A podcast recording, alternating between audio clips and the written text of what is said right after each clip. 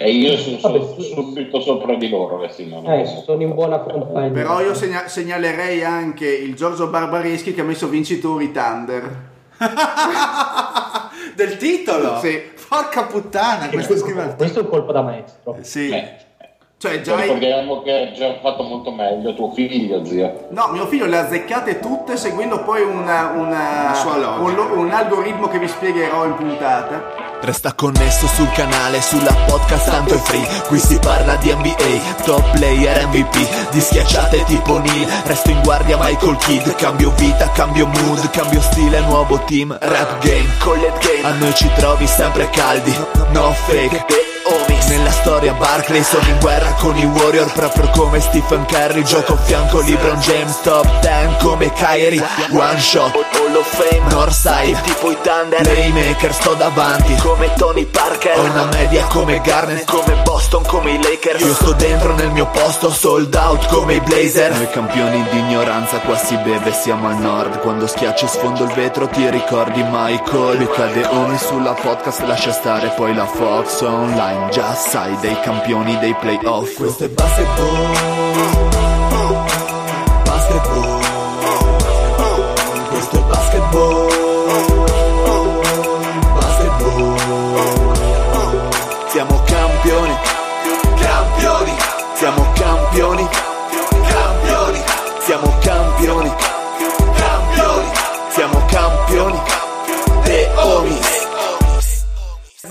Benvenuti a questa 152esima puntata di The Homies. Oh yeah! State ascoltando la voce del Dile. Buonasera zio.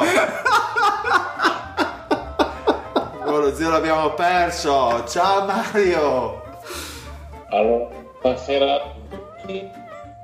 Io sono Sì. Ricominciamo, cosa dici? Ok. Ciao Lorenzo. Buonasera a tutti e colgo l'occasione per eh, salutare anche l'arrivo del mese più bello dell'anno perché maggio vuol dire playoff NBA nel vivo, Giro d'Italia e soprattutto eh, abbandono di tutti quei vestiti pesantissimi e l'arrivo degli shorts e delle minigonne. Sì, eh, Lorenzo, scusami se ti interrompo, ma qua c'è la neve, eh, ti dico solo questo. Poi vedi tu. Sì, da Mario sì, c'è la neve. come cazzo Noi abbiamo 20 gradi e quindi arrivano gli shorts e le minigonne. Che tra l'altro ho letto su una testata giornalistica della provincia che qualcuno a Tarvisio è uscito di strada perché non aveva le gomme da neve e le catene, giustamente, visto che siamo il 30 aprile. Sì, ma che pensi anche questi? Cioè, voglio dire. Vabbè. E E comunque ci tengo a precisare che eh, siamo ancora noi i peggiori della regione. Tarcento può pupparmi la ma palla. guarda, tra gente che spacca vetrate con una testata, un figlio che minaccia mi, i genitori. mi sono informato su chi è stato a spaccare la testata. Ah, sì, la testata, la vetrata con la testata. Dopo me lo dici. Allora, bollettino di guerra, il Fede è ancora in Corea, probabilmente arrestato, sicuramente arrestato perché è visto eh, a Seul a prendere marijuana come... In piazza Spromonte. esatto, la piazza Spromonte di Seul però. Quindi chissà se tornerà intero il maroccano. No, ah, ah, ah, ah, fermo qua Eh, perché esatto. il Vai. maroccano eh, non so nemmeno quando potrà tornare qui tra noi, nel- fra i nostri deumis, perché ha trovato una- un nuovo lavoro. Voi ancora non lo sapete, l'ho contattato prima, mi ha detto questa chicca, che tra l'altro questo nuovo lavoro è diventato anche uno sponsor del nostro podcast, perché eh, lavorerà presso l'azienda avicola Bernardes Giovanni Sennen di Mortegliano, zona... Zona che l'ha rapito per sempre, è una zona splendida del Friuli dove l'odore di cacca di pollo.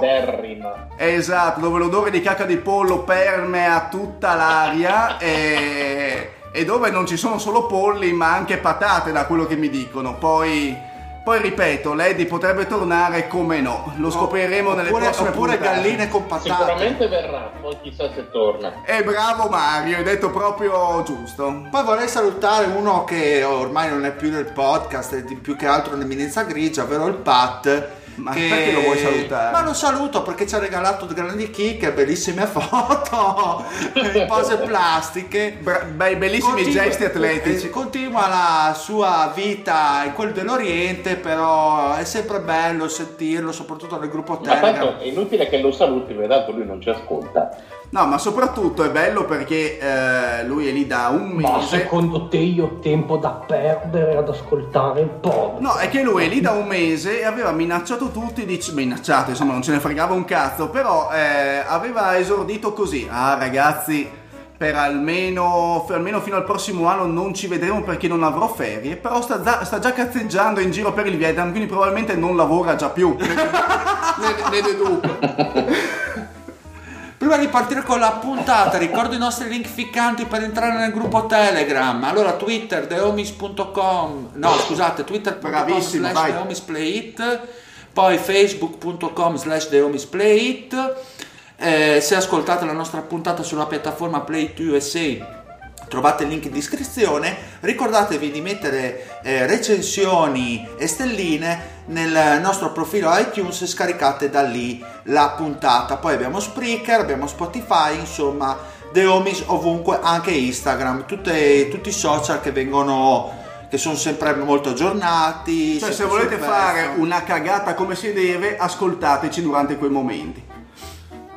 Sul trono, ascolto sul trono. Sul trono di Bene spade. ragazzi, allora questa puntata vi ho preparato la solita tranche di playoff, quindi andiamo ad analizzare le ultime partite del primo turno, poi quelle ben più interessanti della semifinale di conference, tiriamo un attimino le somme. Poi abbiamo la seconda parte della Maurizio Mosca, questa, in questa puntata andremo ad analizzare le escluse dell'Est, sempre tempo permettendo perché E sempre voglia noi- permettendo. Noi lo facciamo le puntate da un'ora e venti. Per riprendere quindi Mario, se però decidi di entrare nel mondo moderno e di connetterti decentemente, ci faresti un favore. Sì, ti sentiamo Aspetta, però il Tire stava dicendo una cosa interessante. Ah, sulle puntate di un'ora e venti, intendi? Esatto, quindi partiamo ragazzi con la prima eh, serie eh, in analisi, ovvero quella Sixer Nets. Abbiamo sempre iniziato con loro, quindi andiamo anche a finirla.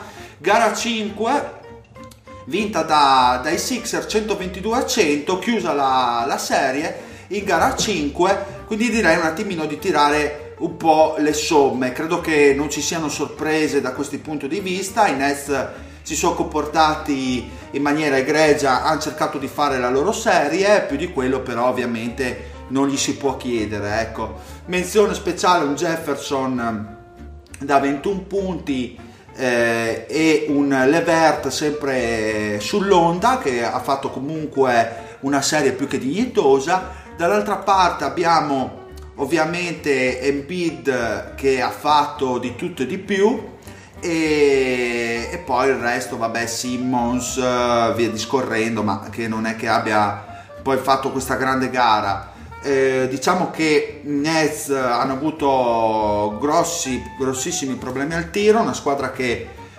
prevalentemente basa il suo gioco su questo e eh, un field goal percentage de- sotto il 40%, tiro da 3 sotto il 30%, quindi già da lì si può capire benissimo che Honda ha avuto questa, questa partita che ha messo la pietra tombale sull'avventura dei playoff dei Nets, ma credo che non ci siano sorprese. E prima di andare avanti, volete un attimino dare un- qualche impressione sui Nets? Ma la domanda da fare è eh, da dove ripartono i Nets, perché dire che eh, sono usciti, che la loro uscita era scontata, mi sembra una banalità. Eh, però secondo me è da, da fare un ragionamento un pochino più ampio e magari appunto chiedere anche il vostro parere su, su cosa hanno lasciato.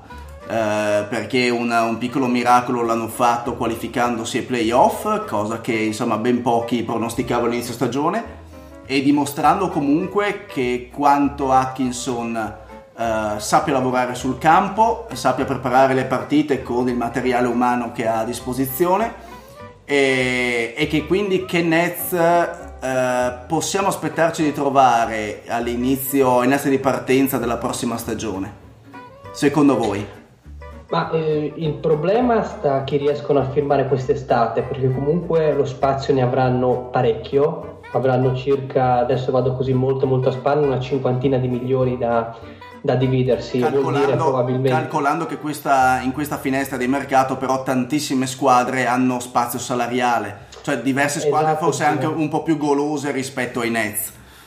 Esatto, cioè io volevo proprio arrivare lì, nel senso che tutti i rumors che danno le superstar in una o quell'altra squadra non, eh, non riguardano i Nets fondamentalmente, le squadre che probabilmente si pensa che saranno regine sono altre e quindi questi rischiano di rimanere un po' col cerino in mano e vanificare magari tutto quanto di buono hanno costruito dando dei contratti che non rispecchiano il valore reale dei giocatori che eh, all star sì ma comunque borderline Infa- che ti infatti, portano infatti, appena hai detto questa frase, a me è venuto in mente il solito tanto vituperato Tobias Harris, che è sempre sulla bocca di tutti. Che quando si- però, che però Tobias Harris in un'intervista ha accennato che tra le squadre diciamo papabili per una sua rifirma ci sono anche i Nets, è stato uno dei pochi a inserirli diciamo tra le squadre, a parte che le ha inserite tutte, quelle con spazio salariale, però insomma ha nominato anche i Nets.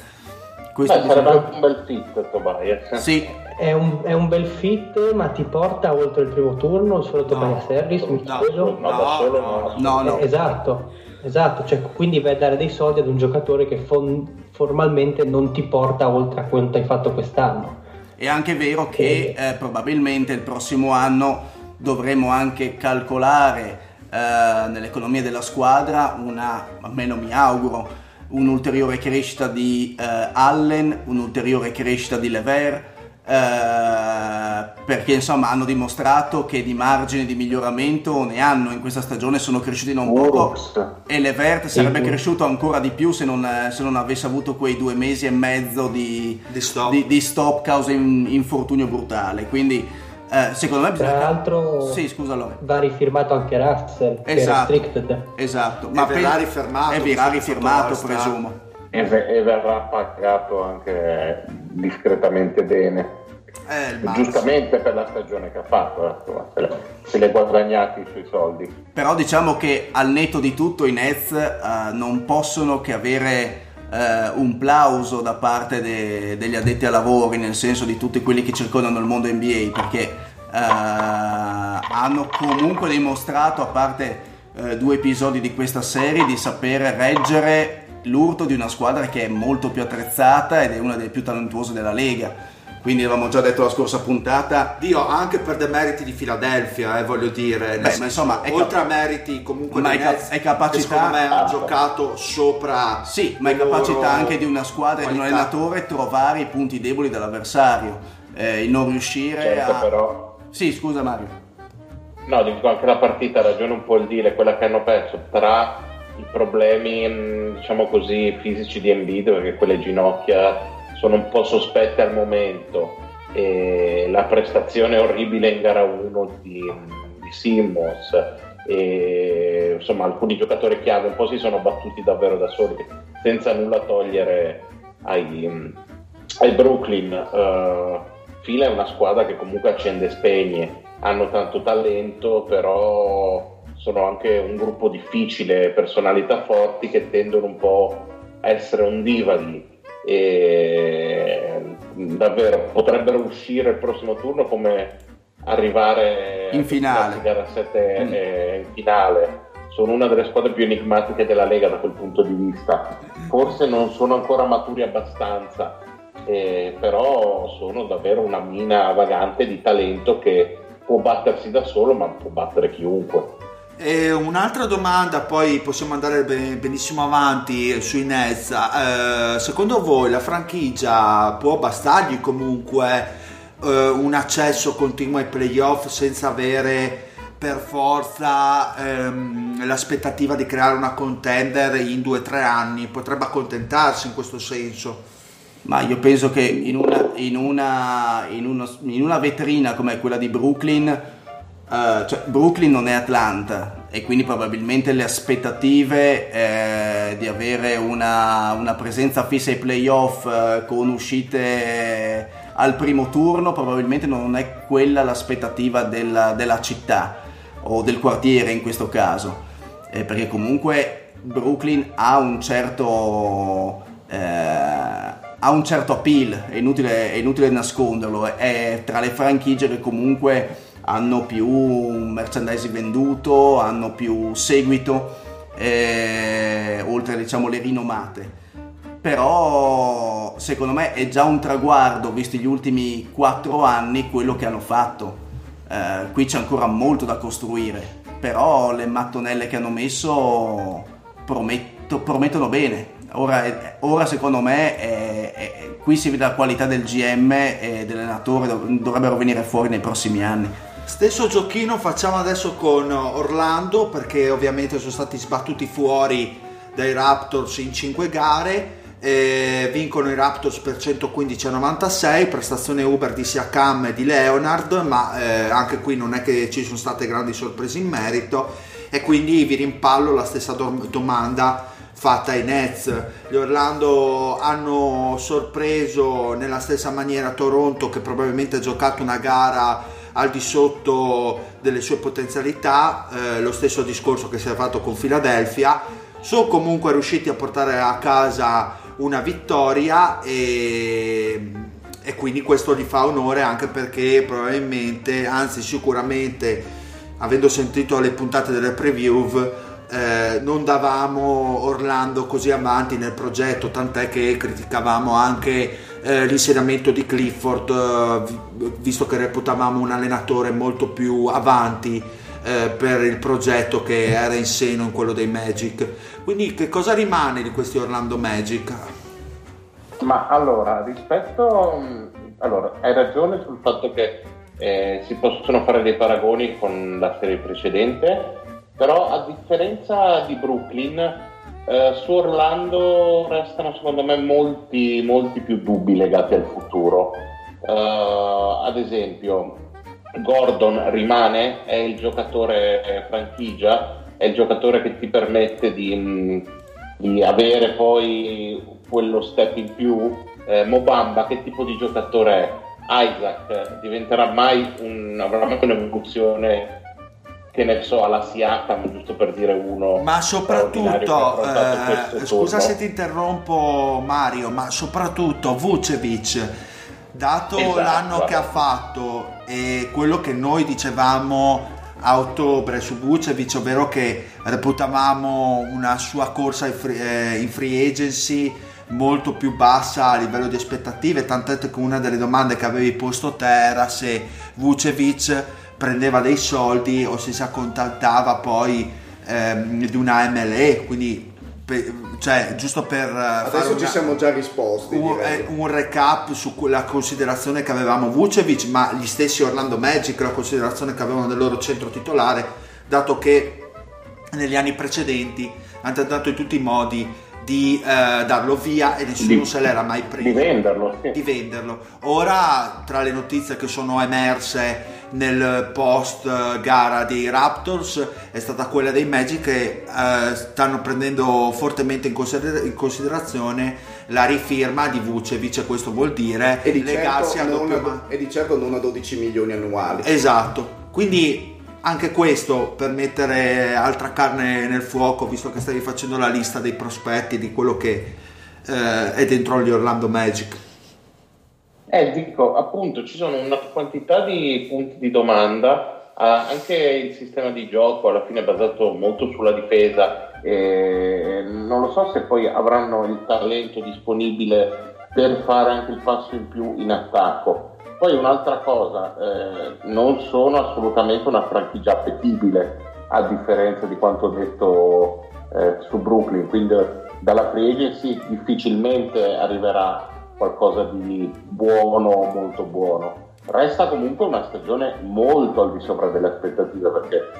onestamente Orlando ai playoff per me è una delle più grandi sorprese della stagione. Ci sono arrivati anche loro con merito, ci sono delle squadre che hanno deluso davanti a loro, Charlotte, Miami, sicuramente però loro hanno saputo cogliere l'occasione e ripeto, vedevo male certi accoppiamenti nel quintetto perché ci sono tanti giocatori che in teoria si pestano i piedi, è stato bravo il coaching staff a comunque a trovare un senso a, a questo roster. Sono, molto d'accordo con Mario e anzi secondo me eh, questa stagione, soprattutto il finale, perché hanno fatto un finale da 28, quindi da ben ben oltre il 50%, forse può ehm, trarre in inganno. Secondo me questa squadra uber uber uber performato con un Fournier che non credo che farà l'anno prossimo un finale di stagione come ha fatto quest'anno e con un Vucevic magari appagato da un contratto ciccione e credo che secondo me sarà molto molto difficile per questo roster riconfermarsi anche all'ottavo posto meno la vedo così cioè mi lasciano molti dubbi ho gli stessi dubbi che, eh, che al Mario sempre su Bamba anche su Isaac che non ho bene ancora capito che tipo di giocatore possa essere lo stesso Fulz non so bene come riusciranno a, a cavarne qualcosa. Anche Ross l'ultimo mese cioè, sembrava l'ha giocato praticamente sì, sì, da sesto uomo dell'anno. È vero, è vero, è vero. E poi calcoliamo anche che mentre i Nets hanno comunque uno spazio salariale importante, rifirmando eh, Vucevic a una cifra che secondo me si aggirerà tra i 17 e i 20 milioni, sì. Eh, lo spazio salariale di, di, Orlando si riduce notevolmente. E poi mentre i Nets mh, mm, hanno non delle scommesse, ma delle solide realtà. Come, come direbbe Callino. Eh, Orlando invece insomma c'ha Fulz che è un enorme punto di domanda, c'hanno Isaac che è un enorme punto di domanda e Mo uguale. Quindi eh, hanno molte più eh, gatte da pelare, molte più eh, ruoli da definire rispetto ai Nets, visto che li abbiamo paragonati a loro. La Bene. situazione non è così facile secondo me. Andiamo avanti con Warriors Clippers, eh, gara 5 vinta dai Clippers 129 a 121, portano i Warriors a gara 6 che se la svangano con un 129 a 110. Allora, eh... gagliardi questi Clippers. Eh sì. Allora, mh, mm, Clippers anche loro vale anzi in maniera maggiore il discorso che è stato fatto fino adesso che abbiamo fatto dei Nets e, dei, e di Orlando. Ehm, Ma loro, anche, loro... anche no nel senso che no, mentre Nets più, sì molto di più molto di più, eh. esatto perché cioè, comunque ricordiamo loro possono puntare ai top player ma quelli veri esatto anche perché ricordiamo che questa squadra cioè secondo me il loro uh, il loro risultato è amplificato anche dal fatto che hanno subito una specie di, uh, di, di depauperamento, esatto, depauperamento di talento a febbraio. Cioè, ah, secondo me acquista ancora più valore il loro, il loro risultato e anche la loro prospettiva futura. Cioè, è tutto maggiorato rispetto alle due squadre che abbiamo citato. Sì, sì, no, no, infatti era quello il discorso che volevo fare i Clippers uh, che spunti avete tratto da questa serie? Ma io ho tratto che comunque lo Williams per la prima volta l'ho visto efficace in un contesto di playoff in cui le difese sono iper socializzate e la fisicità è più enfatizzata e questo è positivo magari anche per una stagione prossima in cui avranno bisogno magari di un giocatore che ti leva le castagne dal fuoco perché ha messo veramente dei tiri e delle soluzioni offensive contro che non e anche un Arrel cioè il pick and roll Williams li ha devastati proprio non, non, soprattutto in gara 5 non riuscivano a, ad avere una, una, risposta efficace perché comunque eh, Golden State tendeva molto a difendere sul perimetro e lasciare secondo me l'area un po' troppo vuota. E quei due ci hanno, discreta, hanno discretamente banchettato. Tant'è vero che è servito poi un Durant che facesse delle prestazioni astronomiche per riuscire a passare la serie, anche perché Kerry sembra un po', un po più vacanziero rispetto agli anni, agli anni scorsi, va molto più a corrente alternata, tende ad accendersi e poi un po' estraniarsi, anche perché è un po' falloso il Kerry quest'anno. E poi, discorso e poi, lo Williams, e poi lo Williams, sinceramente, molti l'hanno definito un giocatore uh, d'attacco e basta, ma uh, abbiamo visto anche come, uh, come, passa la palla, cioè abbiamo visto un Williams che forse lo scorso anno, forse per mancanza di comprimari adeguati, c'era un pochino mancato. Il Williams visto quest'anno, quando è in serata, è, è tendenzialmente immarcabile perché, eh, perché se difeso bene è capace anche di smistare la palla ai giocatori giusti. Sì, l'unica nota magari un Danilo un po' sottotono con delle percentuali rivedibili perché comunque ha sparacchiato, ha sparacchiato abbastanza, però comunque sembrava anche lui abbastanza eh, leader magari in una squadra dove non c'è un vero e proprio maschio alfa. Chi ne esce bene tra l'altro è anche Shai che sì. ha regalato una serie molto molto matura, una serie di maturità in cui ha fatto vedere delle cose non da rookie, soprattutto dei movimenti in penetrazione, delle finte di corpo, un po' come faceva il rondo vecchio stile quello dei Celtics per mandare fuori tempo il difensore che non ti aspetti da uno, da uno di vent'anni magari. Nella sper- poi il solito cagnaccio. Nella speranza che possa riconfermarsi eh, l'anno, l'anno prossimo perché anche Rosier aveva fatto una grandissima corsa ai playoff e quest'anno è vero ci sono state dinamiche completamente diverse quest'anno nello spogliatoio di, di Boston. E poi vediamo anche come può emergere nelle prossime serie. Però non è che dà grandi spiragli. Il cervello di quell'altro cioè il cervello di Shai mi fa ben sperare eh, non è eh, quello sì, di quello è l'elemento che potrebbe fare in modo che si riesca a riconfermare il prossimo anno questo è chiaro. Mm.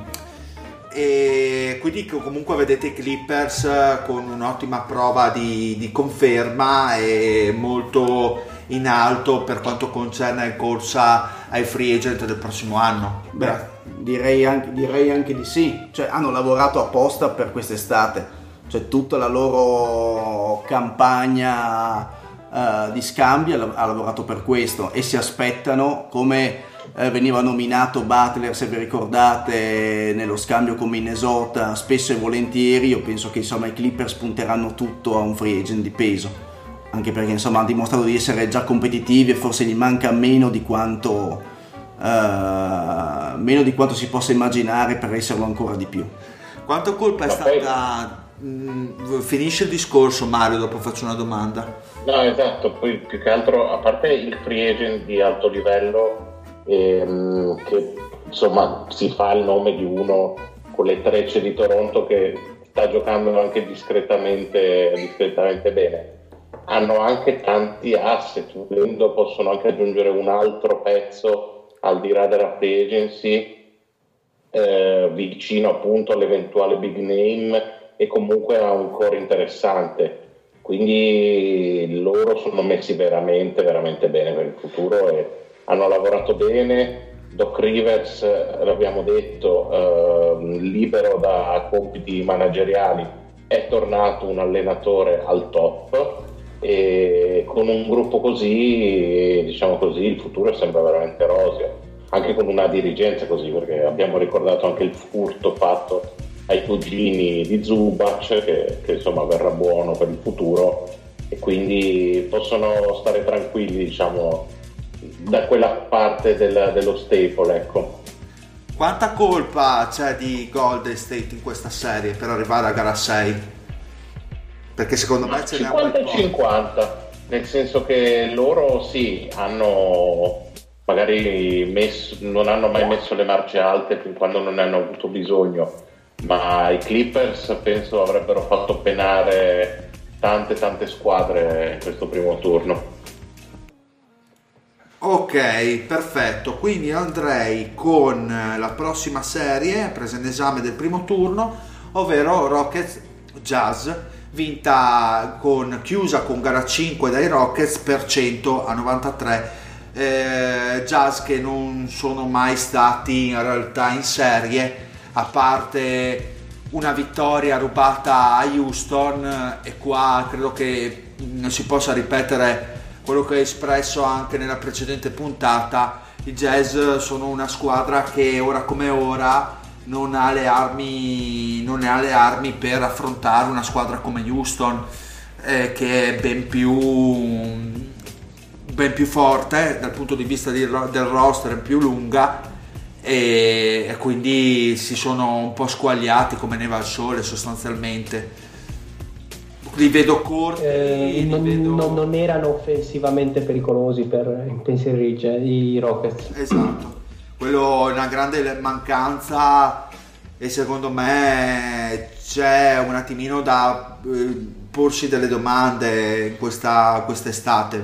Magari oh, non so la loro situazione salariale qual è, probabilmente hanno pochi mar- margini di manovra, però, pochi, pochi, pochi. però c'è veramente da, da, porsi due questioni. Io tipo Rubio non lo rifermerei, proverei qualcos'altro, senza nulla togliere a Rubio, per eh, soprattutto un play che sia offensivo, che sia forte in attacco, che possa dare un contributo in più, perché mm, il solo Mitchell non, eh, non può portare avanti questi, questi Utah. Questo... Ma infatti il Colley di cui abbiamo già parlato, la nausea associata a questa squadra sarebbe stato perfetto. Però sono, sono treni che, che, passano, li devi prendere al volo, non l'hai preso e quindi ti fai il playoff con Rubio in questo caso e quest'estate devi andare a cercare una guardia comunque titolare con pochissimo spazio, si parla di una decina scarsa di milioni e anche un po' corti di, dalla panca secondo me non hanno a parte Favors e Crowder gli mancherebbe quell'uomo in più sempre quello quel go to guy che possa portare punti. Cioè il qua per dire un Louis Williams eh, oltre a, a Colley sarebbe una, una manna secondo me per loro non so il problema se... è che sono, sono, sono veramente difficili da, da migliorare. Cioè, l'anno prossimo io li vedo proprio così come quest'anno e come l'anno scorso, molto duri da, da affrontare nella loro parte difensiva.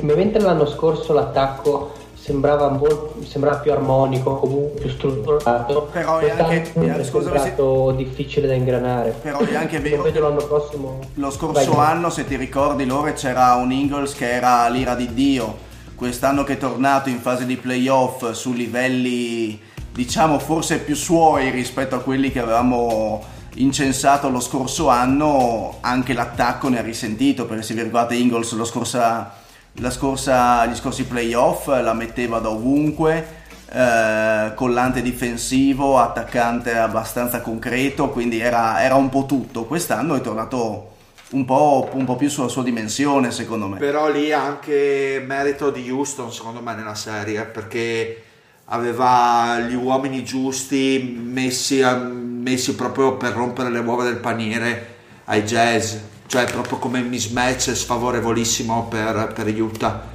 quello di Houston, soprattutto questi Houston di quest'anno, senza nulla togliere a quelli dell'anno precedente, ma riescono, secondo me quest'anno a, hanno armi in più, riescono soprattutto a livello difensivo a essere molto più concreti e questo si è vinto anche nella prima gara contro Golden State. Almeno questa è la mia impressione anche. Sì, sì, ma poi adesso Houston è veramente lanciata, è veramente trovato la quadratura del cerchio dopo un inizio di stagione difficile e non sono andati lontani da fare lo scherzo a Golden State in gara 1. in una partita comunque brutta ma mh, mm, intensa, ecco diciamo così, eh, Beh, ma a questo punto parliamo, parliamo davvero la vera alternativa a questa Golden State. Ma ci arriviamo, dai, tanto siamo molto rapidi, zio. Eh, allora, andiamo con Portland, ok sì, Blazer chiudono, anche loro gara 5, eh, con 118 a 115. Quindi esprimete sui, sui Thunder. Ma io farei giusto una premessa, secondo me non è solo colpa di Westbrook, non è che Westbrook eh, è esente da, da, accuse, ma la verità sta un po' nel giusto mezzo, perché comunque ne ho sentito abbastanza tanta, ne ho sentita abbastanza tanta di merda lanciata su Westbrook dopo questa interpretazione di questo, di questo primo turno. Lui sicuramente ha le sue colpe perché comunque il suo modo di attaccare anche soltanto in, eh, in semi-transizione così a buttarsi contro le difese di certo non aiuta il ritmo offensivo perché comunque la maggior parte delle volte con questo Westbrook un po' meno esplosivo è o una palla persa o una, una mattonata sul ferro. Però comunque c'è da dire che il supporting cast non è che sia stato dei migliori perché abbiamo già detto fino alla nausea dal momento che è cominciata questa serie i tiratori dei Thunder non pervenuti Steven Adams così e così e un Paul George che obiettivamente è stato troppo troppo a corrente alternata. Si è un po' ripreso con l'andare della serie però quegli altri ormai erano, erano troppo eh, erano già avviati verso, verso, la vittoria della serie con un Lillard poi che ha giocato un primo turno onestamente indescrivibile con, con Lorenzo, delle soluzioni se, impressionanti. Lorenzo, secondo te eh, la serie con un Andrei Robertson in più difensivo avrebbe portato delle, dei cambiamenti? E altra domanda, eh, al netto di questo risultato, come sono questi ultimi anni dei Thunder? Cioè, i Thunder a, quasi a tutti piacciono, diciamo la verità, eh, perché sembrano ogni anno poter spaccare culi. Eh, ma ogni anno in qualche modo si fermano davanti magari a degli ostacoli inaspettati. Quest'anno Portland, è vero che la serie eh, iniziava in maniera abbastanza equilibrata, però alla fine hanno subito, c'è poco da fare. Come, come li vedete voi questi Thunder? Cioè che impressione al termine di tutta la stagione vi hanno fatto? Posso rispondere io rapidamente? Che è una cosa no, dato... io stavo per caricare alla Patrick Maniera, ma hai tolto, eh, hai tolto sì. il Rispondo perché ha dato anche il giusto piglio Lorenzo prima sulle critiche a Westbrook. Allora, è una cosa che avevo già detto precedente, nella precedente puntata, ma voglio ribadirla anche questo, questa qua. Allora, uno, i Thunder sono arrivati completamente spompati perché eh, Adams, George e lo stesso Westbrook non avevano la stessa intensità fisica che hanno avuto nei mesi in cui hanno tirato a bestia e sono arrivati completamente finiti secondo me dal punto di vista fisico e quando ti trovi davanti una squadra come Portland che corre come dei, com, corrono come dei matti e con la cazzimma di Lillard e CJ McCallum che sono, sono ancora di più quest'anno ai playoff molto convinti di riuscire a portare la squadra in alto e ce l'hanno fatta perché si beccano eh, una semifinale di conference strameritata. Questo ha avuto un peso secondo me decisivo.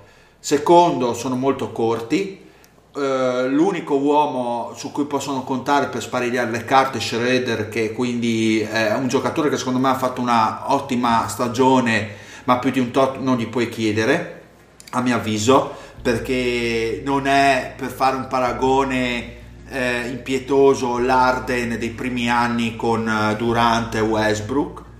E, e oltre a questo c'hanno Ferguson come guardia, guardia titolare e Jeremy Grant che secondo me non sono giocatori da playoff.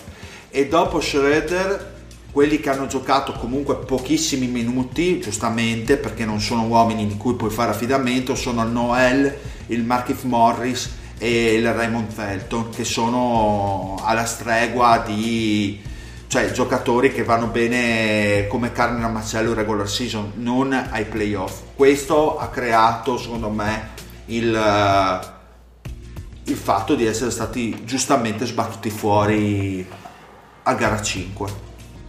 Vai, per rispondere alla domanda dello zio sul più grande difensore del XXI secolo, gli dico, boh, cioè può darsi che poteva variare delle cose, perché comunque in difesa magari ti dà una dimensione, ti dà delle soluzioni sui cambi che Oklahoma City ha sofferto veramente, veramente tanto, un pochino diverse il problema però è che lo devi pareggiare con, una, con, con la metacampo offensiva e già eh, i Thunder erano abbastanza incriccati, abbastanza eh, arrugginiti eh, ecco, nella soluzione. Eh, esatto, faraginosi, bravo, non mi veniva la parola.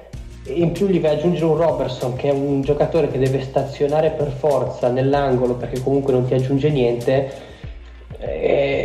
è il classico pick your poison, cioè nel senso non so se quello che avrebbe dato in più in difesa va a compensare le limitazioni palesi che ha in attacco. Bene. Sì, penso che cioè, tutti questi elementi qua, tra la mia parte e quella di Lorenzo, faccia un attimino riflettere sulla situazione dei Thunder. C'è da, per Presti, secondo me, c'è da un po' da pensare su questo progetto A prescindere Il problema è che, come per altre squadre che abbiamo già detto, il progetto questo è, questo rimane. Esatto. Puoi pensare magari di, eh, puoi pensare di andare a magari a intaccare le rotazioni, cioè fare delle rotazioni un po' più morbide e meno militari tra gennaio, febbraio e marzo per avere gente un pochino più fresca e più lucida in contesti dove conta davvero. Mi viene da dire questo, oh, però non, non- non vedo come puoi andare a scambiare il, Jeremy Grant a 9 milioni l'anno prossimo. Ah no, è una situazione molto complessa in questo senso. Eh, però Presti, insomma, è sempre riuscito a sparigliare un attimino le carte anno dopo anno. Non. eh, sì, non credo che. Però Sì, vai Mario, tranquillo. No, il problema, sai qual è quello di Presti? Forse eh, non è tanto come si muove, ma eh, il tipo di giocatore che ha scelto in questi anni. Ha sempre un po' privilegiato l'aspetto atletico rispetto ad altri fattori eh, su un campo da basket e l'accumularsi di tutta questa tipologia di giocatori ha portato al roster attuale e, e, diciamo così dopo eh, l'esplosione di talento che si è trovato eh, negli anni insomma, in cui ha pescato Durant, Westbrook e compagnia eh, poi ha, solamente scelto eh, anche sul mercato diciamo così, degli onesti mestieranti NBA non ha mai ricercato il colpo da- dal grande talento, ecco. E quello che magari un po' fanno gli Spurs e nel sottobosco cercare qualcuno che possa darti la svolta. Presti ha impostato la squadra su questa tipologia eh, atletica e sta proseguendo su questa linea che alla luce dei fatti è- non è vincente nell'ottica di una contender. Bene, se non avete nient'altro da dire, Io non ho mai niente da dire. perfetto, ottimo zio. Allora avrei da dire Per sicuramente. citare Oscar Wilde non ho nulla da dichiarare tranne che il mio genio. Allora andiamo avanti con Spurs Nuggets, la serie più bella di questo primo turno di playoff, è l'unica arrivata a gara 7, eh, vincono i Denver. Bella per il risultato, intendi? Per me, per me sicuramente bella per il risultato. Allora, gara 5 vinta da Denver 108 a 90, gara 6 vinta dagli Spurs 120 a 103, vanno a gara 7 che poi è, vin- è stata vinta da Denver 90 a 86. Quindi andate ragazzi. Eh, Io lascerei partire gli altri perché gara 7 ho visto solo il condensed, quindi farei parlare chi, chi- chi ha un'idea più generale, più completa. Ma allora, eh, in sede di preview di settimane fa dicevamo che eh, portarsi gli Spurs a gara 7 sarebbe stato un, eh, quasi un mezzo suicidio per un, un gruppo come, come quello così giovane come quello di Denver. E, e invece, invece alla fine il talento è venuto fuori in una partita comunque brutta a basso punteggio e l'inesperienza questa volta l'hanno pagata un po' i nuovi Spurs, i White, i Forbes del caso. E, e, diciamo così le ancore che dovevano un po' eh, trascinare questi giovani hanno forse per l'ennesima volta dimostrato che a questi livelli non riescono proprio a fare l'ultimo passo verso, verso l'elite della NBA perché nonostante siano state due ottime stagioni, quelle di Orridge e quella di soprattutto di DeRozan, eh, nel momento caldo gli altri hanno trovato la tripla doppia di Jokic che gli ha fatto la differenza e in questo contesto il, il campione è venuto fuori. E, gli Spurs escono comunque a testa altissima perché giocando un basket veramente agli antipodi con quello che fa il resto della Lega, con eh, appunto eh, una quantità di giocatori tirati fuori da non si sa dove che riescono magicamente a essere funzionali in un sistema, eh, si sono portati a casa il ventunesimo anno di fila ai playoff. Eh, buone prospettive per il futuro perché comunque White eh, a sprazzi ha dimostrato di poter essere un vero giocatore NBA. Forse eh, come uomo di rotazione eh, può veramente dire la sua no, c'è da recuperare Murray ehm, più il um, Lonnie Walker che, da cui si può ricavare comunque qualcosa. Bertans che è uno dei migliori tiratori del tre della Lega. Insomma ce n'è cose su cui costruire oltre ovviamente le due superstar uh, citate ancora comunque relativamente giovani. In più eh, anche se non avessero questo hanno la garanzia in panchina di Popovic. Quindi onore comunque a quanto fatto quest'anno e escono, escono comunque a testa alta. E un plauso lo faccio a Denver perché eh, avevo detto se non sbaglio la settimana scorsa o due puntate fa che eh, in una gara in cui eh, i tiri da tre non, non, entravano Denver si trovava in difficoltà. Invece ha dimostrato in gara 7 di avere anche altri tipi di soluzioni. Cioè ha, fatto, eh, ha, ha modificato quello, quello che era stato fino a quel momento l'andamento della serie cioè Uh, tanti tiri da tre, tanti tiri dal perimetro, contrapposti a quello che era il gioco degli Spurs, quindi con tantissimi punti nel pitturato e, e poco gioco perimetrale. Ecco, in gara 7 c'è stata esattamente eh, la rivincita di Denver, cioè hanno giocato al gioco del, degli, degli, Spurs e li hanno tirato veramente male. Hanno tirato col 10% da 3, 2 su 20 eh, però hanno saputo eh, prendersi tutto quello che potevano in, eh, avvicinandosi a canestro. Jokic è stato fondamentale perché è il giocatore che agli Spurs mancava, quindi il giocatore di talento assoluto. E, e nonostante appunto la, la, brutta prestazione dal perimetro sono comunque eh, riusciti a, ad approfittare di quelle che sono un po' le caratteristiche del loro leader.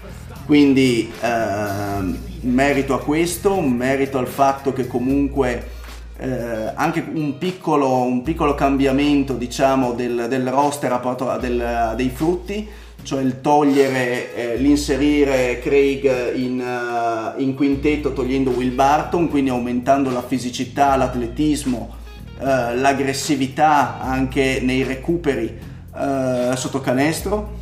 E, infatti Will Barton è tornato quello che è, quindi un mostro totale. e in gara 7 è praticamente scomparso e invece Torrey Craig ha fatto anche dei recuperi, delle stoppate importanti e, e anche questa è testimonianza di come comunque Denver ha più cartucce al, da, da, da, secondo, spara, da sparare cioè Denver ha più talento confronto a questi Spurs, ma di gran lunga anche a livello di profondità. La panchina ha dimostrato più e più volte contro gli Spurs di, di essere più, più solida, questo è chiaro, perché dall'altra parte la rotazione è molto corta, basti pensare che gara 7 ha giocato Rudy Gay, Patti Mills, Marco Bellinelli e quindi è già tutto dire sulla qualità della, della panchina. Secondo me Denver si è portata anche troppo in là della serie, a mio avviso, perché il talento di Denver è molto più, più alto confronto a questi Spurs, a prescindere dal mio odio per San Antonio. Però ehm, hanno pagato, secondo me, un Jamal Murray non propriamente in serie, molto divago, probabilmente immaturo per affrontare comunque gli Spurs con un certo carattere. Però in gara 7 bisogna solamente ringraziare. Sì, in gara 7 comunque è una prestazione da 23 punti. E, anche in gara 2 diciamo così gliel'ha vinta lui sì, gliel'ha vinta lui nel finale esatto. Però un divago hai ragione e, e, anche un Gary, e anche un Gary Harris che secondo me non anche lui il contributo che ha dato è stato abbastanza sotto il par e Millsap che mi ha sorpreso molto, anche lui non... È vero, un apporto difensivo lo dà sempre, però a livello offensivo veramente solo con una corrente, ovvero Jokic, pensaci tu, come abbiamo detto nella precedente puntata, non sto a ripetermi, il gioco di Denver è monotematico e, e secondo me ha le potenzialità per trovare eh, dagli altri uomini qualcosa per sparigliare un attimo le carte, per essere un attimino più imprevedibili ma anche più consistente. Una, mm, dall'altra parte gli Spurs comunque sono una squadra secondo me limitata perché la Marcus non ha, alti, eh, non ha fatto offensivamente una, una grande serie. Al tiro sempre sotto il 40% per lui. Quindi secondo me Aldridge sta sempre di più arrivando alla canna del gas. Mi è piaciuto molto Pelt anche perché nonostante i suoi limiti nonostante la giovane età nonostante tutto un contributo a livello fisico l'ha dato ovviamente non è, non è che è stato un game changer da questo punto di vista. De Rosa è il solito De Rosa però cioè nel senso è vero che ha fatto delle singole prestazioni eh, su dei quarti in cui magari te ne saccava 6-7 di fila di possessi, portando magari gli Spurs anche in vantaggio, però in gara 7 quando contava ha tirato col 33%, quindi cioè, come diceva prima il Mario, non, non, non è una stella che ti porta a vincere una serie tirata. E questo non è un eh, secondo me un buon segno un buon segnale. Questa è un po' la mia idea non so qual è la vostra sì, non... sono abbastanza d'accordo cioè anche loro l'anno prossimo con le altre squadre ad ovest forse sono, sono tra quelli che rischiano di più ma però lo si diceva anche l'anno scorso e tra l'altro sono sempre lì. Vediamo l'anno prossimo con un Deonte Murray in più magari nel motore, cioè quindi meno magari minuti a pseudo fenomeni come Mills e Bellinelli e un giocatore magari più decisivo sui lati del campo, un Lonnie Walker magari più, più, più esperto, ecco, potrebbero anche riproporsi e uscire a un primo turno. Tra l'altro ormai gli Spurs sono abbonati, mi sembra, all'uscita al primo turno, sono sempre lì, arrivano ai playoff, si fanno il loro bel viaggetto e, e ci salutano.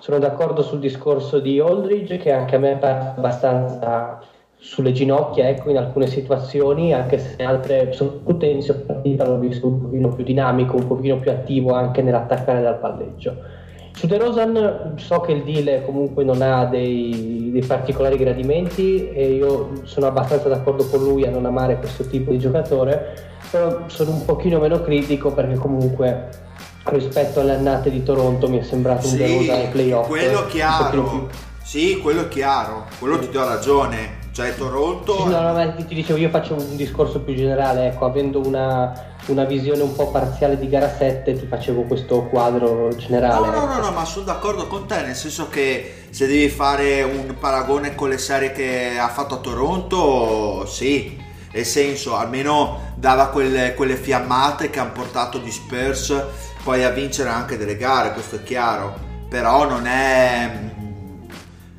cioè non è veramente una stella su cui dici faccio affidamento per eh, farmi portare non è Jokic. Non, non è il giocatore che decide Jokic, ma a parte non è Jokic ma non è, non è Arden non è tutti quei, quei, campioni ma non è neanche Lillard secondo me eh, di quest'anno per fare un paragone. Neanche un lontanamente. Ecco, per fare un paragone. Quello che mi ha sorpreso e che mi ero perso è che Mote Yunas fa parte di questa squadra. Sì, l'avevamo l'ho visto, l'ho, l'ho, visto in gara 6 l'altro giorno, mi ha detto, oh, guarda che fine aveva fatto, eccolo lì. E, niente, per il resto invece di Denver comunque sì, condivido con voi tutte le perplessità che ha mostrato questa perplessità però che vedendo la gara 1, poi ne parleremo dopo contro Portland, eh, io non dico che sono state state via, però comunque hanno dato delle risposte abbastanza interessanti. Comunque per finire proprio e andare avanti, lo stesso roster in mano un altro allenatore non sarebbe riuscita ad arrivare a questi livelli qua. A parte Vabbè, contro Denver, è... ma neanche regular season. Perché stiamo parlando di DeRozan, Aldridge, Forbes, che è un giocatore che comunque mi è piaciuto perché era l'unico che comunque eh, sapeva tirare perché il resto Rudy Gay anche questi. cioè Rudy Gay, Patty Mills, Pellinelli, Pöltle e White Beh, Rudy Gay non ha neanche giocato male, la verità. no no no, ah, perché, no, perché comunque l'hanno l'hanno convinto a giocare da 4, cioè Sì. con un altro allenatore non so quanto ci sarebbe riuscito. da quando è arrivato agli Spurs sembra un altro giocatore Rudy Gay, eh, non è quello in carriera, sembra che abbia un senso di Certo. esistere. Bene, andiamo Eh, ma avanti. con Popovic o è così o non giochi, sì. Sì, no, per fortuna alternativa. dico per fortuna per loro ancora sembra che Popovic possa allenare eh, per il prossimo anno perlomeno questa è la notizia eh, che è arrivata in questi giorni buon per loro perché potrà sviluppare tutti i giocatori che ha appena citato prima il Mario tra cui anche White che è un giocatore che ha fatto tanta specie è vero partita da 36 punti però rimane comunque un giocatore che ha delle limitazioni. E per ora grande slasher, grande fisicità, anche in difesa eh, ben presente, però onestamente vorrei vedere... Sì, cioè nel senso eh, siamo rimasti tutti abbacinati da Donovan Mitchell l'anno scorso che sembrava Wade del 2006, eh, però quest'anno non è stato così. È vero, sempre un giocatore di un certo tipo, vediamo come crescerà, però anche con White io ci andrei un attimino coi piedi di piombo, così come De Jonte. Bene, andiamo avanti con la semifinale di conference. Gara 1, eh, Raptor Sixer vinta dai Raptors 108-95. Ieri invece si è ripresa la rivincita a Philadelphia e vince 94-89, quindi abbiamo una serie a pari 1-1. Andiamo. Tra parentesi, vittoria scontata di fila dopo che quel cretino di Drake a fine di gara 1 aveva fatto il pagliaccio. Comunque, è una serie Stefano Drake, ha detto anche, vero? Stefano, do- dottor Stefano Drake. Ma io ho visto la prima gara eh, un po' a spot e francamente non è che avesse tante cose da dire. Ho visto veramente Toronto gestire Philadelphia con assoluta tranquillità. Quindi mi aspetto magari voi se avete visto gara 2 per eh, cercare un attimino di capire cosa è successo e gli spunti che pos- può dare questa serie perché io personalmente me l'aspetto bella lunga. Mi auspico. A me, a me è piaciuto molto come Brown ha gestito gli errori che sono stati fatti in gara 1 e li ha perfezionati in gara 2. In gara 1, vabbè, sappiamo tutti che Kawhi ha fatto il demonio, ha messo qualsiasi tipo di canestro, però perché comunque fila sì, gli ha mandato addosso gente che sapeva difendere, però concettualmente secondo me alcune cose le aveva sbagliate, come cercare di cambiare un po' troppo sui blocchi di Gasol e lasciargli una linea di penetrazione, non dico pulita, però quantomeno eh, agile verso il canestro. Poi Kawhi è un maestro nell'arrestarsi e tirare da i 3 o 4 metri e, tira- e segnare con una pulizia con una pulizia invidiabile, quindi è logico che gliene ha messe, quanti gliene ha messi, adesso non ricordo se ha superato i 40, 40, 45, sì, sì, può darsi, ecco. In gara 2 invece Brown un po' in linea come hanno fatto i Celtics con Giannis, poi ne riparleremo, però comunque non così drastico, comunque mi ha detto eh, bene, cerchiamo di eh, organizzarci meglio sui cambi dei blocchi con Gasol, perché comunque Gasol i blocchi li sa portare anche bene e cerchiamo quantomeno di non fargli prendere velocità, di non dargli una linea pulita e di essere un pochino più presenti sulle sue linee di passaggio, perché comunque Kawhi ha passato anche molto bene in gara 1.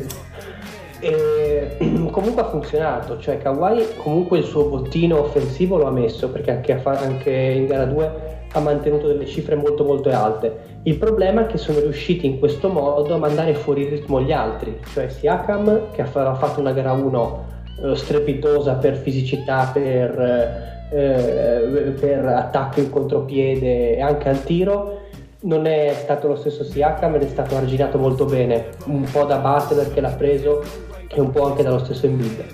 E Green comunque non ha visto praticamente il canestro, mi sembra che ha tirato con delle percentuali molto molto da giocatore molto molto freddo. Un'altra cosa non si è visto Boban in gara 2 praticamente, eh, Boban che era stato cavalcato un po' in gara 1, Brown si è accorto che non poteva stare in campo perché comunque Toronto schiera dei quintetti eh, molto rapidi con dei centri eh, molto moderni, ecco, dei centri che mettono Boban in seria difficoltà perché comunque deve uscire, deve muovere tanti piedi e ha cavalcato abbastanza Monroe. Monroe che ha sopperito un po' ai problemi di Embiid, che un po' per falli, un po' perché l'ho visto abbastanza col, col fiatone, in gara 2 non è stato così decisivo, a parte il canestro finale dove ha fatto un movimento di una tecnica cristallina.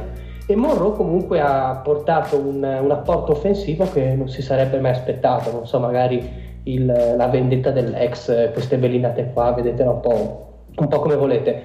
A tutto questo poi si aggiunge una marcatura diretta di Simmons su Leonard e tra parentesi credo che questa sia la strada per questa serie perché credo che Simmons per velocità di piedi e fisico potrò dire una bestialità ma secondo me è meglio di Butler in questo momento. È meglio che lo sia meglio che manchi Simmons rispetto a da Butler. Butler è meglio dirottarlo su, su altre piste credo anche perché in attacco come si è visto Butler ti dà delle cose, della leadership, dei tiri in momenti difficili che Simmons obiettivamente non si può prendere.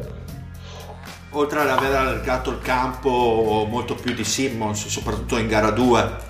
Perché... Sì, esatto, cioè Butler ha messo dei tiri soprattutto nel, nel, quarto periodo molto molto particolari, dei tiri proprio mh, da leader vero in un momento in cui Embiid non riusciva a stare in campo ha detto venitemi dietro un vecchio follow my, follow my lead di Lebroniana memoria ecco e in tutto questo Harris che ha sempre fatto il ruolo da secondo terzo violino mh, mm, mai eh, mai esplicito mi verrebbe da dire comunque sempre tra le trame della partita eh, eh, non, non, è stato molto in risalto come sono stati altri giocatori, però comunque veramente molto molto solido. E il cambiamento da, 1 a 2 è stato, stato, veramente come dal giorno alla notte, a dimostrazione di quello che dicevamo inizio puntate, diciamo da un po' di puntate, come questi siano veramente molto molto talentuosi, ma eh, dire a corrente alternata e dire poco. Devono ancora trovare, come dicevamo eh, queste puntate la quadra dal punto di vista del, eh, dei, dei, tocchi, del, delle gerarchie. Però sono d'accordissimo con Lorenzo quando eh, sull'analisi di Simmons che effettivamente in termini di usage è stato il meno utilizzato del, del quintetto eh, che però la, la, sua marcatura su Leonard secondo me è stata un pochino la chiave di, di gara 2. Su questo sono pienamente d'accordo con, uh, con Lorenzo al 100%. Quindi che aspettativa abbiamo per questa serie, Mario? Eh, lo diceva Lorenzo, una serie probabilmente lunga, speriamo lunga, anche perché mh, mm, insomma sono due squadre eh, che tutto sommato eh, possono anche equivalersi a livello di talento. Um, io credo, credo, che Toronto resti più profonda, eh, per quanto forse il talento medio, soprattutto nei primi 5, sia leggermente più alto eh, da parte di Philadelphia. Eh, non a caso stanotte mm, eh, Toronto ha avuto pochissimo, direi quasi niente dalla sua panchina e, e ha perso. Questa potrebbe essere una delle chiavi forse principali di lettura della serie, quello che potranno dare le second unit e se Toronto diciamo così, potrà sfruttare un'arma, eh, questa sicuramente è quella su cui può avere più vantaggio rispetto ai Sixers. Nel vostro... E, d'altro canto... Scusa? No, no, vai, vai Mario, scusami. No, no, avevo concluso. Eh, io continuo a vedere appunto Toronto ancora leggermente favorita, ma come detto prima, eh, quei Sixers può succedere veramente, veramente di tutto. Possono arrivare a gara 7, possono vincere adesso tre partite in fila, possono prendere anche tre blowout in fila, può succedere un po', un po di tutto. Mm, il mio pronostico è serie lunga con vittoria ancora però che pende verso, verso Toronto, soprattutto se Siakam e, e, e Leonard eh, continueranno sulla strada intrapresa il primo turno. E gli altri nel bracket come, Stavo come andando a controllare. Ma io ti dico, io avevo Philadelphia in finale, quindi li vedo, li vedo, li vedo passanti. Non mi ricordo se in 4-2 o 4-3, però comunque riprendendo un attimo il discorso della profondità del Mario dei Raptors, secondo me profondissima fino a un certo punto, perché anche stasera, cioè la sera scorsa, hanno ruotato ad 8 e bene o male con quegli altri fai fatica perché comunque Brown si può permettere di schierare quintetti con almeno due delle quattro superstar. E quegli altri sì anche loro hanno le loro individualità mh, mm, le loro stelle e le loro individualità. Però mi sembra che, che fila a livello proprio di, di scelte di, di, fantasia. Ecco nel cercare di mescolare le carte sia un passo avanti lì deve venire fuori anche l'abilità di Brown, che onestamente ho visto in gara 2 a cercare di cavalcare l'onda al momento di alcuni giocatori e sfruttare le debolezze che, ha sul campo in quel momento, che hanno sul campo in quel momento i Raptors. Avevo messo sicuramente vincenti Toronto perché li avevo messi nelle finals io quest'anno, però non so in quante gare. Quel cialtrone di mio figlio ha messo Toronto vincitore in, in 5 gare eh, secondo il suo algoritmo abbastanza basilare che ricorda un pochino quello del PAT, cioè se la squadra è arrivata prima in classifica vuol dire che è più forte, quindi si vince in poche gare, questo è un po' il suo algoritmo di vita. Avevo messo Raptors in 6, Toronto in 6. Tra l'altro il dire primo del nostro giochino. Per eh, ora, sì. per ora sì. Per ora sì, vediamo quanto dura. Andiamo con uh, gara 1 Bucks Celtics vinta dai Celtics 112 a 90 e qua eh, Stevens molto interessante anche eh, questo. allora Steven secondo me ha preparato eh, la partita in maniera ineccepibile soprattutto dal punto di vista difensivo. Ha praticamente tagliato fuori Kumpo che ha fatto una partita abbastanza imbarazzante da questo punto di vista e tutta la squadra è sembrata veramente ingessata, steccata completamente secondo me la partita da Baden-Holzer che probabilmente non si aspettava una risposta del genere da questi Boston che anche loro una squadra abbastanza corrente alternata non solo in regular ma anche nella prima partita nella prima serie di playoff nonostante lo sweep. E quindi secondo me gli elementi di questa vittoria vanno ricercati prevalentemente sulla difesa perché i Celtics hanno fatto un lavoro egregio da tutti i punti di vista. Ma io farei anche nome e cognome, direi all'Orford, che ha fatto un, un, clinic universitario su come si difende sia in area che sul perimetro. Sì, beh. Bene, secondo me anche Jay, eh, Jalen Brown. Questa... Praticamente sì, sì, mo- molto bravi tutti, anche soprattutto come difesa in aiuto.